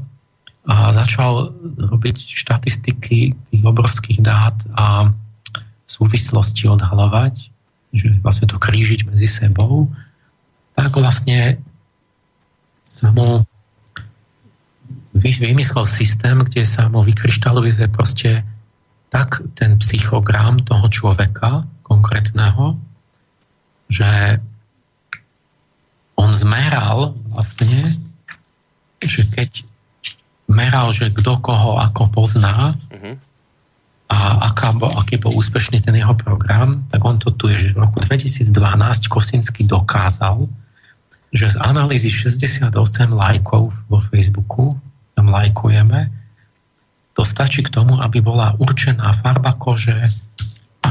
Z lajkov? Áno, homosexualita, príslušnosť k republikánom a demokratom, takéto veci všeobecné. No, pretože, čiže on, on sa už zo 60 lajkov dozvedel aj to, čo ste nikdy nepovedali. nie len to, čo tam napíšete, ale to, čo tajíte. Napríklad, že povedal, že lebo on vlastne po všetky tie veci, že kde nakupujete, čo, hento, tamto, tak vedel, že keď tento ľudia, ktorí nakupujú kozmetiku u firmy MAC, ktorí chodia tam a tam na dovolenku, ktorí to, ktorí toto, ktorí tento, tak sú homosexuáli s pravdepodobnosťou 95%. Štatisticky to vie. Čiže a takto so všetkým. Človek, ktorý sa strávuje tam a tam, ktorý nakupuje tam, ktorý dá like na hento, mm-hmm. ktorý hento, je republikán s pravdepodobnosťou takou a takou spolahlivosťou. To, to je len začiatok. Teraz hovorí, že po, potom to zdokonalil, že po 70 lajkoch mal presnejší profil, vás lepšie pozná než váš kamarát, po 150 lajkoch lepšie než vaši rodičia a po 300 lajkoch vie o vás viac než partner, ktorý s vami žije v manželstve. A, a ďalej, že potom, že po nejakom počte vie, vie o vás viac, než vy sám o sebe. Hm. A to je, do, to je doslova. Že, tej veľkej peťky, ja som mal taký voľomovci, som semester prednášal, som hovoril tým študentom, že sa dá predpovedať, ako sa budete správať a vy sami ešte o tom neviete. Čiže on vymyslel metódu a teraz to bolo tak, že zrazu sa o to začali zaujímať, mu volali a niečo mu dávali peniaze. Čiže počka, ale či to, ak to správne chápem, čiže vlastne on, on prišiel na to, ako len z lajkov na Facebooku, na internete, No a urobím... nie len z Facebooku, lebo všetko. Čiže aj, aj keď nejaký produkt kupujem a také nejaké stránky chodím? My nakupujeme, my chodíme na nejaké stránky, už len keď zadáš do Google dotaz, keď mm. niečo lajkuješ, keď sa niečo vyjadríš, ako používaš slovnú zásobu, kde sa nachádzaš. Tam boli aj také veci, že polohový snímač v tvojom mobile jemu dáva informáciu o tom, že ako živo gestikuluješ. A to jemu vojde do dát, že hm. dimenzia 5 neuroticizmus je vlastne, ukazuje to o neuroticizme, že či, či gestikuluješ ako nervózne alebo nie. A z takýchto vecí on vie úplne presne... Tvoj kúk, keď telefonuješ. A z týchto záležitostí, z takýchto, z takýchto ako vodítok... To všetko, on... keď začne krížiť, to sa to big data, že to sú kvadrilióny, proste nekonečné množstvo dát o každom z nás a toto, keď začne štatisticky krížiť, tak jemu výjdu tie, tie súvislosti a zistí e, proste, že, že s kým je to ako. Že keď niekto robí jednu, dve, tri až 200, tak potom to je určite tá, tá, toto.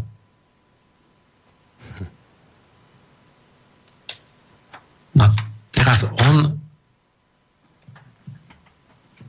nejaká ho firma, nedávali peniaze, proste, ktorá sa volá kde to je? SCL že Strategic, Strategic Communications Laboratories no on nejak proste vedelo, vedeli asi aj kolegovia alebo niečo o tom systéme alebo niečo im proste ne, neutajú to, ten výskum. No on sa vtedy zháčil, začal si uvedomovať, že, že zistil, že to je na predvolebné kampanie tá firma, tak začal várovať pred tým svojim vlastným vynálezom, písal varovania, že sa to dá zneužiť. A oni mu to ukradli, tvrdí, že oni rekonštruovali ten jeho systém a že ho používajú a založili založili cerskú spoločnosť, ktorá sa volá že Cambridge Analytica, ktorá, ktorá z Kosinsky hovorí, že oni používajú jeho systém tento a na volebné kampane. A tentokrát ich prvýkrát použili tú kampaň a použili to pri Brexite a pri Trumpových voľbách. Cambridge Analytica robila tá, najprv tomu Tedovi Cruzovi uh-huh. no. ktorý z, z neznámeho, že vyskočil na vysoké priečky a keď Cruza vyradili, tak, tak vlastne robili pre Trumpa. A teraz ten, sa zdá, že, že toto prekvapenie, že k tomu prispelo to, že vlastne Clintonová a všetci tí jej ten tým, že postupovali klasicky, že oni mali tie veľké skupiny. Že, máš, že, že samozrejme sa snažili každému povedať to, čo sa mu páči. Hej. Že aby, aby volil. Čiže on, že oni to mali hromadne, že ženy. Tak všetkým ženám povieme, že neviem čo, a černoši. Tak všetkým černochom povieme, že čierna je pekná. Tak a, a takéto tie veľké, alebo že robotníkom, hento a to. A, to, je, to je ten hrubý prístup. Lenže každý človek je iný. A toto sú veľmi nahrubo kategórie a že tu oni prvý raz s týmto systémom, že urobili kampaň a to na webe nájdete nejaký ten riaditeľ, je nejaký Alexander Nix toho Cambridge Analytica, že tam má prednášky, kde, kde, kde ho, otvorene hovorí, že oni akí sú dobrí, ako to robia, že ukáže, premieta tam, že to je Spojené štáty. A teraz zapne to a no, tu je 220 miliónov dospelých. A povie, bum, toto sú, a teraz sa objaví 220 miliónov bodov na tej mape. Vypne, kombik povie, bum, republikáni a zmiznú všetky modré body demokrati. No, čo vidíš, kto je republikán. A potom povie, bum, vypne toto muži, tamtý, henty, takýto. A takto to zužuje a nakoniec príde John Smith, jeden bod tam svieti. Býva tam, má takýto názor, má takéto pocity, takéto e, duševné vlastnosti, takéto predstavy, takéto a tak ďalej. 220 miliónov psychogramov o každom jednom človeku tam mali, mali čo on presne osobne sám.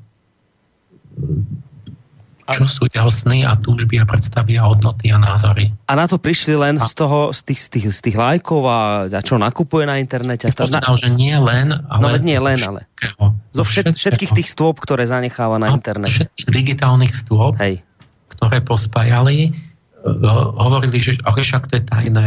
Hovoril, že, že každý ten každá tá spoločnosť vám predá tie dáta o vás. Že Facebook predá vaše dáta, obchodný dom, tá, tá reťazec predá dáta, čo ste kupovali.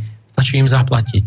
Čiže oni to zrejme pokúpili a ani to možno ani nemuseli hekovať alebo čo. E, proste si to zobrali, zomleli to štatisticky a spojili to s konkrétnym tou osobou, majú dokonalý profil, majú viac než dosť, im stačí. Čiže urobili kategórie, vlastne typy ľudí a o každom jednom vedia, že aký je. A teraz začali, urobili tú kampaň prvýkrát v dejinách, že individuálne ich um, to nevie, targeting, že ciele, úplne individuálne cielená kampaň. Čiže neviem, čo na to využili tie, tie reklamy, alebo neviem, či sa objavilo, alebo posielali, že sa o, ľuďom, každému, tebe osobne oni pošlu niečo, o čom vedia, že čo ty si nadšený tým a že čo určite na to budeš reagovať. Čiže keď chcú keď chcú, chceli pres, získať niekoho, presvedčiť, tak tuto majú, že aj z novinového predplatného, z klubových kariet, zo zdravotných údajov, zo všetkého. Že všetky osobné údaje sa dajú kúpiť. Je ochrana osobných údajov, no ale keď zaplatíš, tak ti predajú. Aha. Máme psychogramy všetkých dospelých Američanov. A teda čo budú robiť? Že s voličom. No, príklady. Že hm, napríklad, že máš cieľ, že chceš zákon o slobodnom šírení zbraní. Mm-hmm. Môžeš nejako hromadne rozprávať a vždy sa to niekomu páči, súhlasí, nesúhlasí. No. Ale keď individuálne každému pošleš, tak každý súhlasí. Lebo ty mu pošleš s tým to, s čím on súhlasí. Tak vždy ti súhlasia.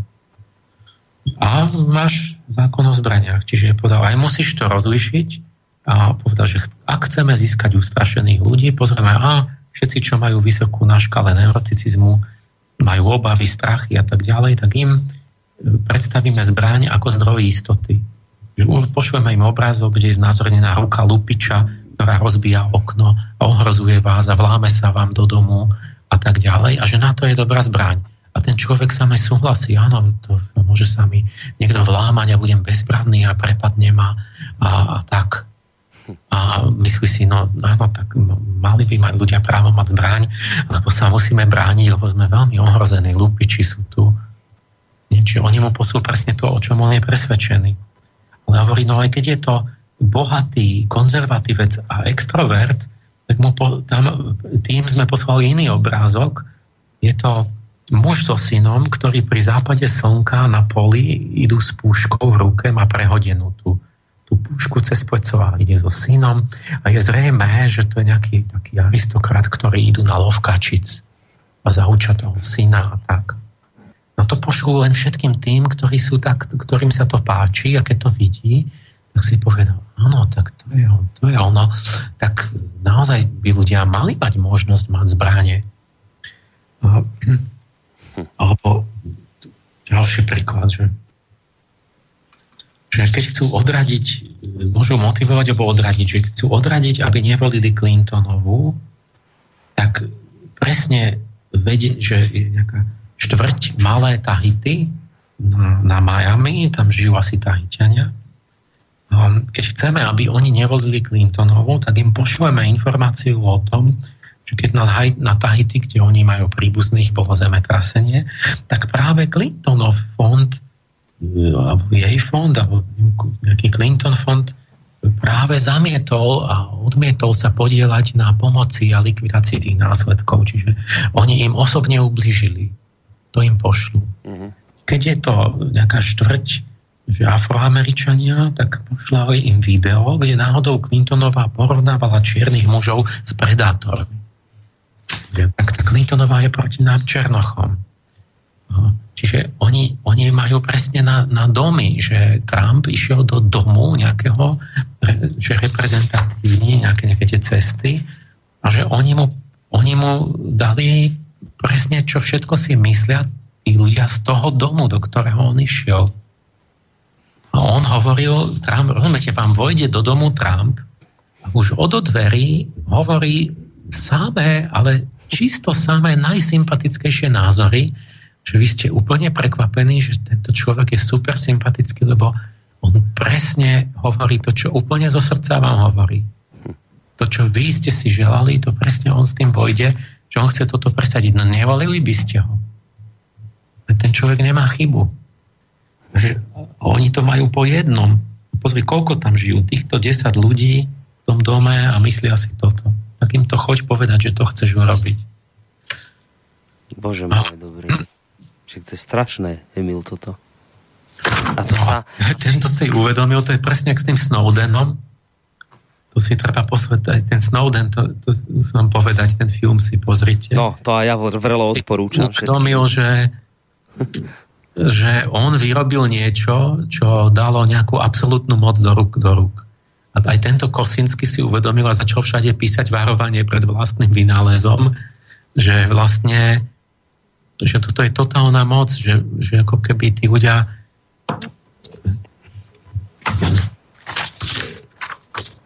teda nevieme nakoľko, ale dá sa, že toto bol ten rozdiel teraz táto... Že, že, že áno, že, že oni použili úplne novú technológiu prvýkrát v dejinách, lebo mali túto firmu. To sa malo použiť aj pri Brexite, aj pri Trumpovi? Toto? Lebo tá istá systém? firma robila obe prekvapenia. Cambridge Analytica robila kampaň na Brexit aj na Trumpovú vlastne kampaň.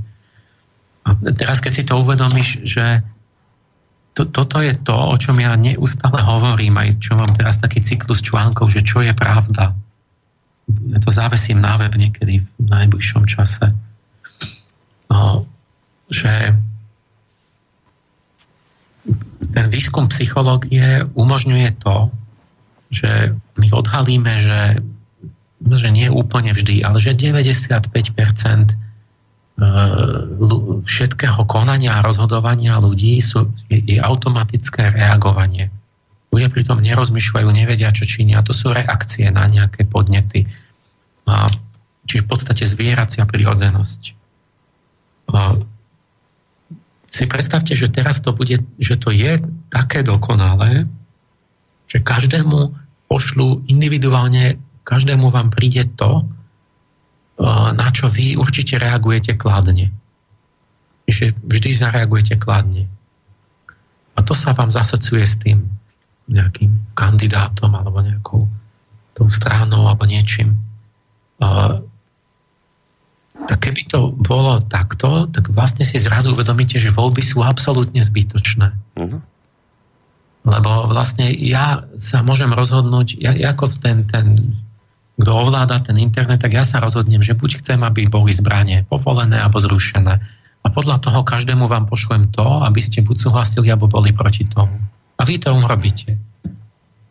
Pokiaľ sa nezobudíte ako budha z, z, z hypnozy, tak to všetci urobia a keby sa náhodou aj zobudilo nejakých pár ľudí, tak to nepomôže, lebo to bude 1% alebo čo. A ostatní budú reagovať iba. Že vlastne by sme museli zrušiť demokraciu, lebo tie voľby sú úplný nezmysel, že voliť budú toho, kto si zaplatí tú firmu. No, no tak toto vychádza. No, to je krásne, to, to je nádhera, nie? lebo konečne to sú tie veci, ktoré ja nedokážem vysvetliť, ľuďom, proste každý to nechápe, čo ja to tu blábolím, však oni sa slobodne rozhodujú.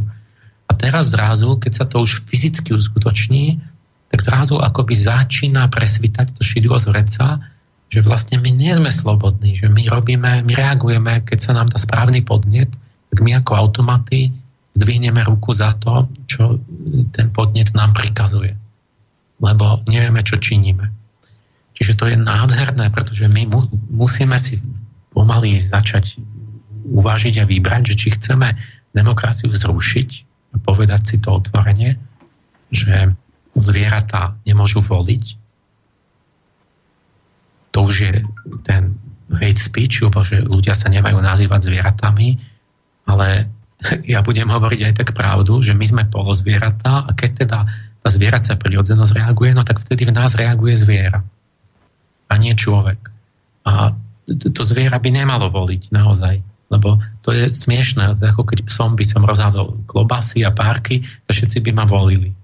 Ale nevedeli by o ničom, že čo, čo, čo volia. Takže to si musíme buď uvedomiť, alebo nebyť zvieratá. Ja to navrhujem už dávno, že poďme akože byť, rozmýšľať zodpovedný za svoje činy, vedieť, čo hovorím, prečo to a, a, a takéto veci, že ako budiť sa, proste budiť sa, buditeľstvo. Aj Budha sa zobudil, aj štúrovci budili. Musíme na, na, to, na tom pracovať, že prečo vlastne mám ten názor, odkiaľ to mám, jak viem, že to je správne. To nás musí začať zaujímať. A potom by to nefungovalo, lebo potom, keby sme boli takýto zobudení, tak zbytočne mi budú posielať emocionálne podnety, keď ja vlastne mám úplne bdelý vedomý názor, že viem, prečo to chcem alebo nechcem, mám nad tým nadhľad teraz je to tak, že, že proste tu tri štvrtiny voličov to je proste nejaká emocionalita, že oni naviažu nejaké emócie na niečo a ľudia to volia a vlastne sa zistilo, že vlastne keď dáte dve fotky, že kandidátov skutočných, ktorých niekde volili, ja neviem, úplne inom štáte, ktoré v živote nevideli, tak my vieme, kto z nich vyhral za 100 milisekúnd ty vieš, kto vyhrá z nich za 100 milisekúnd. Za 100 milisekúnd nemôžeš mať ani jedinú vedomú myšlienku. A predsa vieš, že kto vyhrá voľby. Tak kto ich volil? Podvedomie ľudí, nie vedomie. Proste, že máš dve fotky, nevieš ani, ako sa volajú, aké mali názory. Ale, ako, ale počka, že vieš... ukážeš mi dve fotky ľudí, ktorých ja som v živote nevidel? Áno. Že to budú kandidáti, ja neviem, z, zo, zo Singapuru. No. Čo?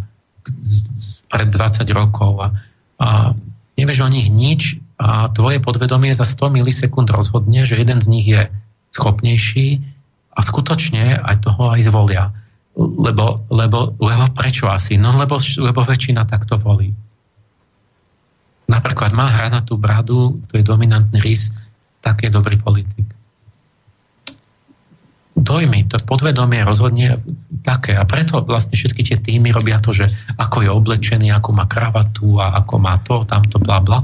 Lebo vlastne oni ovládajú zvieracie podvedomie ľudí ale s tým intelektom a s tým samotným obsahom je to tak, jak s tými indickými, čo som hovoril, že, že je to, že takmer sa idú hodiť do jazera, lebo že to je beznadejné, že oni nadľudské úsilie môžu dať, oni aj tak budú voliť tú princeznu, lebo, lebo ona je proste princezna síta a všetci ju vidia v seriáli.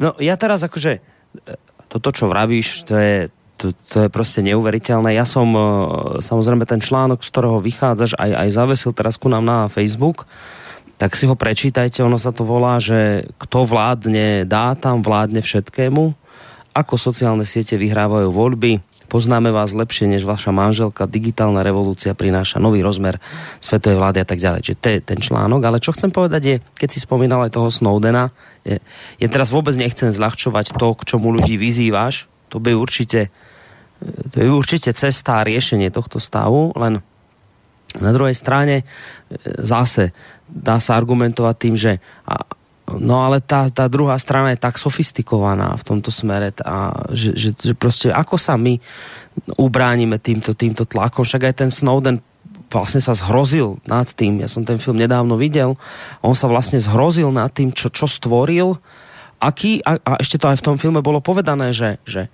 keby to on akoby nebol zastavil, nebol na to poukázal, tak v tom filme sa hovorí, už by, bol, už by ľudia nič neurobili, nič, nebola by možnosť sa tomu vzoprieť nebolo by sa nič dalo urobiť, ľudia by už boli niečo v zmysle náveky, vlastne akoby otroci tohto celého. No a čo chcem povedať tým je, že, že dá sa tomuto čeliť, proste keď je to už takéto sofistikované, keď je to už takto prepracované do, do takýchto detajlov. Tá, tá, proste sa chcem spýtať, či naozaj nie sme už totálne bezbraní v tomto smere takto, či sa pýtaš, či sa dá v princípe, alebo že či... No vieš, keď, keď, keď aj sám ten Snowden povie, ja, že... Ja teraz mám, som mal že na jeseň tú sériu prednášok také, že čo je pravda. V viacerých mestách som to rozprával. A to je celé o tom, že hovorím o tom vzťahu podvedomia a vedomia. A samozrejme, že sa dá, že veď, veď ja, ja to 20 rokov vysvetľujem a nie ja len, že o tom sú tie učenia rôzne už od toho budhu a od toho že ako náhle sa zapojí ten vedomý systém, tak vtedy proste tým um, keby sme chceli za toho predpokladu, in, inak to nejde, tak sa dá pracovať na sebe a učiť sa zapojiť proste to seba poznanie a ten vedomý systém ktorý sa nedá manipulovať takto, lebo zbytočne mi budú púšťať, ja neviem, peknú hudbu a krásny obrázok a lákať ma na niečo, keď ja si uvedomujem, že, že 2x2 je aj tak 4 a nie 5. Môžu ma hypnotizovať. Dobre, ale máš ty, máš ty kontrolu nad Je zapojený slnečný princíp, toto to Michalské v človeku, keď to niekto vie vôbec, čo to je a vie to, to začne to používať, tak je úplne, tak je mimo toho ovplyvňovania nie, že by on sa už absolútne nemýlil, ale v princípe je mimo, že povedzme aj, aj mňa, čo ja môžem povedať plno milných informácií, že proste v tej chvíli, keď to iba prevezmem, že nemám ja čas osobne všetko kontrolovať alebo tak, ale že v princípe mám schopnosť, ako náhle sa zamerám, opýtam sa, zistím, či je to pravda alebo nie. A, a ne, ne, nemôžem ma ovplyvniť v tom, lebo tam, kde vstúpi to plné vedomie, to porozumenie, napríklad keď máte, ja neviem, matematiku, to je taký príklad, že v matematike je, sú veci jasné jak slnko, že 2x2 je 4, není to 3 ani 5. A napríklad nemôžete hypnozou, nemôžete psychometricky, nemôžete nejako presvedčiť ľudí, že 2x2 je 5. Pretože to je, lebo naozaj chápu, že to je 4. A, a proste, čiže tie veci, keď vstúpia ten problém je v tom, že vlastne tie, tie takmer všetko je v takej sfére, že to není v tom jasnom svetle no. vedomie ako v matematike, no. ale všetko je v takej šerej zóne. Že čo sú správne hodnoty, čo je pravda, čo je dobro, čo je láska, čo sú zákony, aké majú byť, ako má byť štát, ako máme mať vzťahy, čo je chválihodné, čo je uh, nemorálne, čo je uh, odporné. Čo... Proste tieto, tak to není ako v matematike, tam majú ľudia proste španielskú dedinu. A tam, kde je tá šerá zóna, kde to je úplne popletené, tak tam potom je možná robiť tá mágia, že tam môžem ovplyvňovať to vedomie a tam to závisí od tých podprahových a všetkých takýchto sugestií a asociácií a vplyvov a, a takýchto, kde môžem nahovoriť ľuďom všetko možné. Lebo, lebo oni nemajú kotvu, oni nevedia vlastne vôbec, že čo je pravda, takže oni vlastne, keď sa chvíľu hučí nejaká vec, tak oni nakoniec myslia, že to je pravda, lebo, lebo nemajú to, že však predsa veď sám viem, že 2x2 musí byť 4. Čo mi to tu tárate? Proste aj keď to poviete miliónkrát, bude tá propaganda hovoriť, tak aj tak viete, že to je 4. Čiže to je tým, že ľudia to je zase to, o čo mne ide od začiatku v tej mojej Sofii, že vlastne v ne, vytvoriť schop, schopnosť poznania, čiže mať svetlo jasné, nie len tak, jak je to v matematike, ale aj v iných oblastiach, v oblastiach hodnot, v oblastiach duchovných a takýchto. Aby ľudia potom nemôžu im hovoriť, že je to nejak inak. A keď to nerozumejú, že fakt to nerozumejú a naozaj nevedia, tak potom je priestor na to ovplyvňovanie e, neobmedzený. Tam totiž nič nebráni tam potom sa prikláňajú na základe, že či mi zaplatia, či je sympatický, či je to v móde, či je to nejaká, proste všetké také, čo nesúvisia vlastne dôvody a na základe toho sa ľudia akože rozhodujú. My sme si teraz uh, akurát spomínali uh, v našich reláciách, teraz nedávno zomrel taký známy poľský sociológ Zygmunt Bauman. Dnes si to zachytil, tú informáciu.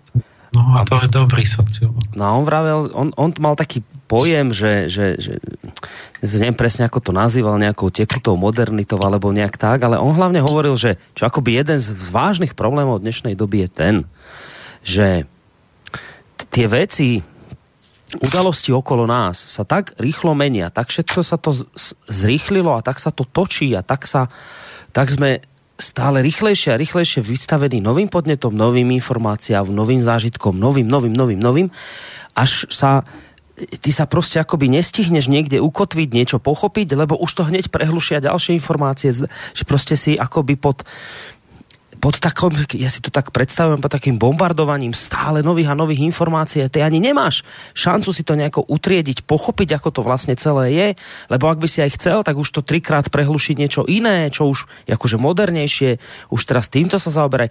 Čiže čo sa chcem spýtať, že ten spôsob, akým ty hovoríš tomuto čeliť, tak e, na základe toho spôsobu, ktorý odporúčaš, by sme vedeli akoby aj odolať tomuto tlaku informačnému? Tým, tým, Áno, lebo ten tlak by vôbec neexistoval. Ten je následkom. Ten je, pretože ľudia nerobia to, o čom rozprávam, my, my sme v Michalskej dobe. To je aniel slnka. Keď tu má povedať angelologický. A, a vlastne my sa mu vysmievame, plujeme mu do tváre, stále hovoríme, že neexistuje, že pravda neexistuje, že poznaň, schopnosť poznania neexistuje, že vlastne sme iba zvieratá, ktoré proste lajkujú niečo, keď majú inštinktívne pocit, niečo, niečo sa... My, my tou povrch, tá povrchnosť je príčinou, tá spôsobuje ten, tú, tú informačné šialenstvo, je to tempo. Pretože čo to je, o čo sú tie, že stále nové a stále, stále, stále. Veď 99% sú z prostosti, to sú blbosti. A my sa ženieme a, a, ako keby, že nestíhame už vôbec. Veď keby sa vyhodili tie nezmysly z toho informačného prúdu, tak je obrovské ticho a pokoj. Veď niekto povedal také porekadlo, že keby ľudia hovorili len vtedy, keď majú niečo naozaj čo povedať, tak by nastalo obrovské ticho. Je to tak je to aj s celým internetom, že my sa naháňame a stále sú nejaké také, také, také nové a to všetko nejaké kampane a propagandy a reklamy, ale samé blbosti. Proste skutočnosť je taká, že keď máte niečo kvalitné, niečo pravdivé, tak to sa tam vôbec nedostane. To je niekde v úzadí. a tam sa ženie ako by stále nejaké módy a teraz je to a taký ink a taký ink a len taký ten, ten či tie anglické, že to na ING končí každého pol roka máte nové, že by ste to mali robiť, ale keď sa niečo vyznáte, zistíte, že to sú iba stále povrchnejšie, hlúpejšie, obmedzenejšie odvary niečoho, čo už tu bolo a bolo to oveľa lepšie a, a urobené a, a o tom nikto nehovorí. Tak tak čo sa tam za čím ženieme, za ilúziami? Pretože čím sú povrchnejší ľudia, tak tým hromadnejšie ten dav ako nabieha na stále viac nezmyselnejších vecí a pobieha sem a tam. Že tu, tu, ten, ten kolotoč zmizne, ako náhle začneme pestovať schopnosť rozlišovať pravdu od nepravdy, hodnotného od nehodnotného. To je tá úloha doby, to je tá schopnosť, ktorá je darom aniela slnka je tá schopnosť rozlišovať. Schopnosť rozhodnúť sa. Ešte skúsime nejaké maily dokonca, máme také dobré, takých slabých 10 minút, keď rátam ešte aj záverečnú hudobnú pesničku, tak, e, teda pesničku, tak máte ešte možnosť napísať nejaký mail na studiozavinač slobodnyvysielac.sk Máme tu jeden od uh, Mariany, ktorá sa pýta, že, uh, že ďakuje za reláciu, počúva, že zaujímavo rozprávate a chcela by vedieť, že aký osud ďalej teda stihne elektronické referendum, ktoré na, navrhujete. Že čo teraz ďalej s tým, aké plány máte? zrejme, že za kým teraz chceš ísť s tým a akým spôsobom to chceš možno e, významnejšie u politikov pretlačiť, takto nejako si jej otázku mm, predstavujem nemám. Nemám žiadne plány s tým. Lebo ja nemôžem ja robiť sám 500 vecí, takže hodil som to ako tému, proste podnet na, na to, aby sa to niekde debatovalo alebo dozrievalo a vlastne sa musia sa iní ľudia toho chopiť a postupne tam riešiť, vychytať chyby a niečo z toho aplikovať, ak, to, ak sa to bude javiť ako kladný pokrok. Uh, ďalší mail od Mareka. Otázka, dobrý večer. Tak ma napadlo poslať niečo k téme, ako ju videl teraz nie OZHO, OŠO, neviem, ak sa to číta, potrebujeme nový systém, ktorý by bol založený na kompetencii. Na svete sú tisíce univerzít, prečo by sme, proč by mieli obyčejní, neinformovaní a nevedomí ľudia ďalej vyberať svojich zástupcov, e, v jejich žlukov bude po 5 let soustředená nedozírná moc. Súčasnej dobe je táto moc tak veľká, že by dokázala zničiť celý svet. Meritokracia znamená, že len ľudia, ktorí by boli vzdelanejší v určitej oblasti, by taktiež vnútri tejto oblasti mohli voliť. Napríklad len ľudia pracujúci v školskej sústave, tú, ktorú, tej ktorej krajiny by mohli voliť ministra školstva. Potom budeme mať najlepšieho ministra z možných. Ministrom financií by mal byť zvolený niekto, kto sa vyzná vo financiách a pozná komplexnú problematiku ekonomiky. Takýto výber však môžu urobiť len ľudia, ktorí sú ekonomicky vzdelaní a vyznajú sa vo finančných záležitostiach a tých sú tisíce. Každá funkcia by mala byť obsadená človekom zvoleným odborníkmi. Minister zdravotníctva, ten by mal byť volený všetkými lekármi, chirurgami, špecialistami, vedeckými pracovníkmi z odboru lekárstva, tak dostaneme výkvet našej inteligencie a bude sa, budeme sa môcť spolahnúť, že sa snaží, aby život e, ľudstva bol mieru milovnejší, požehnanejší a bohatší. Túto ideu nazývam meritokraciou a ako náhle si zvolíme všetkých týchto ľudí, potom zase oni môžu vybrať prezidenta a ministerského predsedu. Oni budú našim géniom prezidenta a ministerského predsedu budú môcť vybrať z ľudí alebo medzi členmi parlamentu, avšak aj parlament by mal byť odstupňovaný. Tak napríklad ľudia, ktorí majú dokončenú vysokú školu, by mali mať právo voliť. To, že je niekomu 18 alebo 21 rokov, predsa neznamená, že je schopný vybrať e, tých pravých zástupcov e, v 21 rokoch ešte človek nevie o živote a jeho zložitosti takmer nič. E, tí, ktorí by volili členov parlamentu alebo senátu, alebo ako to nazvete, by mali mať aspoň diplom Týmto spôsobom by sme mohli vytvoriť vzdelanú, vytříbenou a kultúrní vládu. Skôr však, než bude táto vláda vytvorená, by každá krajina mala prejsť štádiom meritokracie. Tak čo si o tomto myslíš? Čiže to hovorí Ošo? Alebo uh-huh, to Ošo, je... Ošo. Toto vybral, že e, niečo k téme, ako ju videl je, je to Ošo. Ošo, ten indický? Uh-huh. Uh-huh. To To ešte jeden mal taký, tí, tí, to ja neviem, či Jáni mali toto, tú meritokraciu. No, čo som rozprával, čo im tí mimozemšťania radili. A, no, no, tak, že no niečo, no veď niečo v tom je správne, v tom argumente, že samozrejme ten, kto sa je, je, je v tom odbore pracuje, tak nejako treba zužitkovať asi hlavne mi, minimálne aj vážne jeho skúsenosti. Viac to zaváži, než niekto, kto nie, ale to, to, to, to není také jednoduché, že ešte není tam riešenie, že poprvé si treba uvedomiť, že netýka sa to iba tých odborníkov, že, neviem, že o školstve budú len učiteľia rozhodovať, lebo ak tí rodičia tam majú deti, ich sa to týka a nie sú odborníci na školstvo. Čiže musíme, čiže aj tí, lebo aj ten, koho sa to týka, musí o tom rozhodovať, nie len ten, kto je odborník, že oni rozhodnú o nás. Teraz druhá, druhá vážna vec, kľúčová, že, že odbornosť nemá nič spoločné s, s, s mravnosťou. Že môžu to byť super inžinieri a môžu to byť e, strašne zlí ľudia. Čiže preto ja, keď som to chcel nejak diferencovať, tak som na prvé miesto dal ten mravný profil, že ja radšej nechám, no, že to, to je to prvé, kde treba začať, že to musí byť mať akoby vôbec dobrý úmysel ten človek a potom na druhom mieste mám tú odbornosť. Mm. Keď mám dobré úmysly, tak potom už aj je predpoklad, že dokáže uznať, že niekto povedzme má na to odbornejší názor a iný nie. Um, Takže niečo z toho áno, ale nie je to nie také, akože to ešte nie je také Nie je to také, že to zavedieme a už bude. Tak ten má diplom, tak, tak tento bude rozhodovať a iný nie, alebo že, že ešte to nevidím v tom diplom nie je veľká mechanizmus. Okrem toho, že dneska diplom už neviem, čo znamená.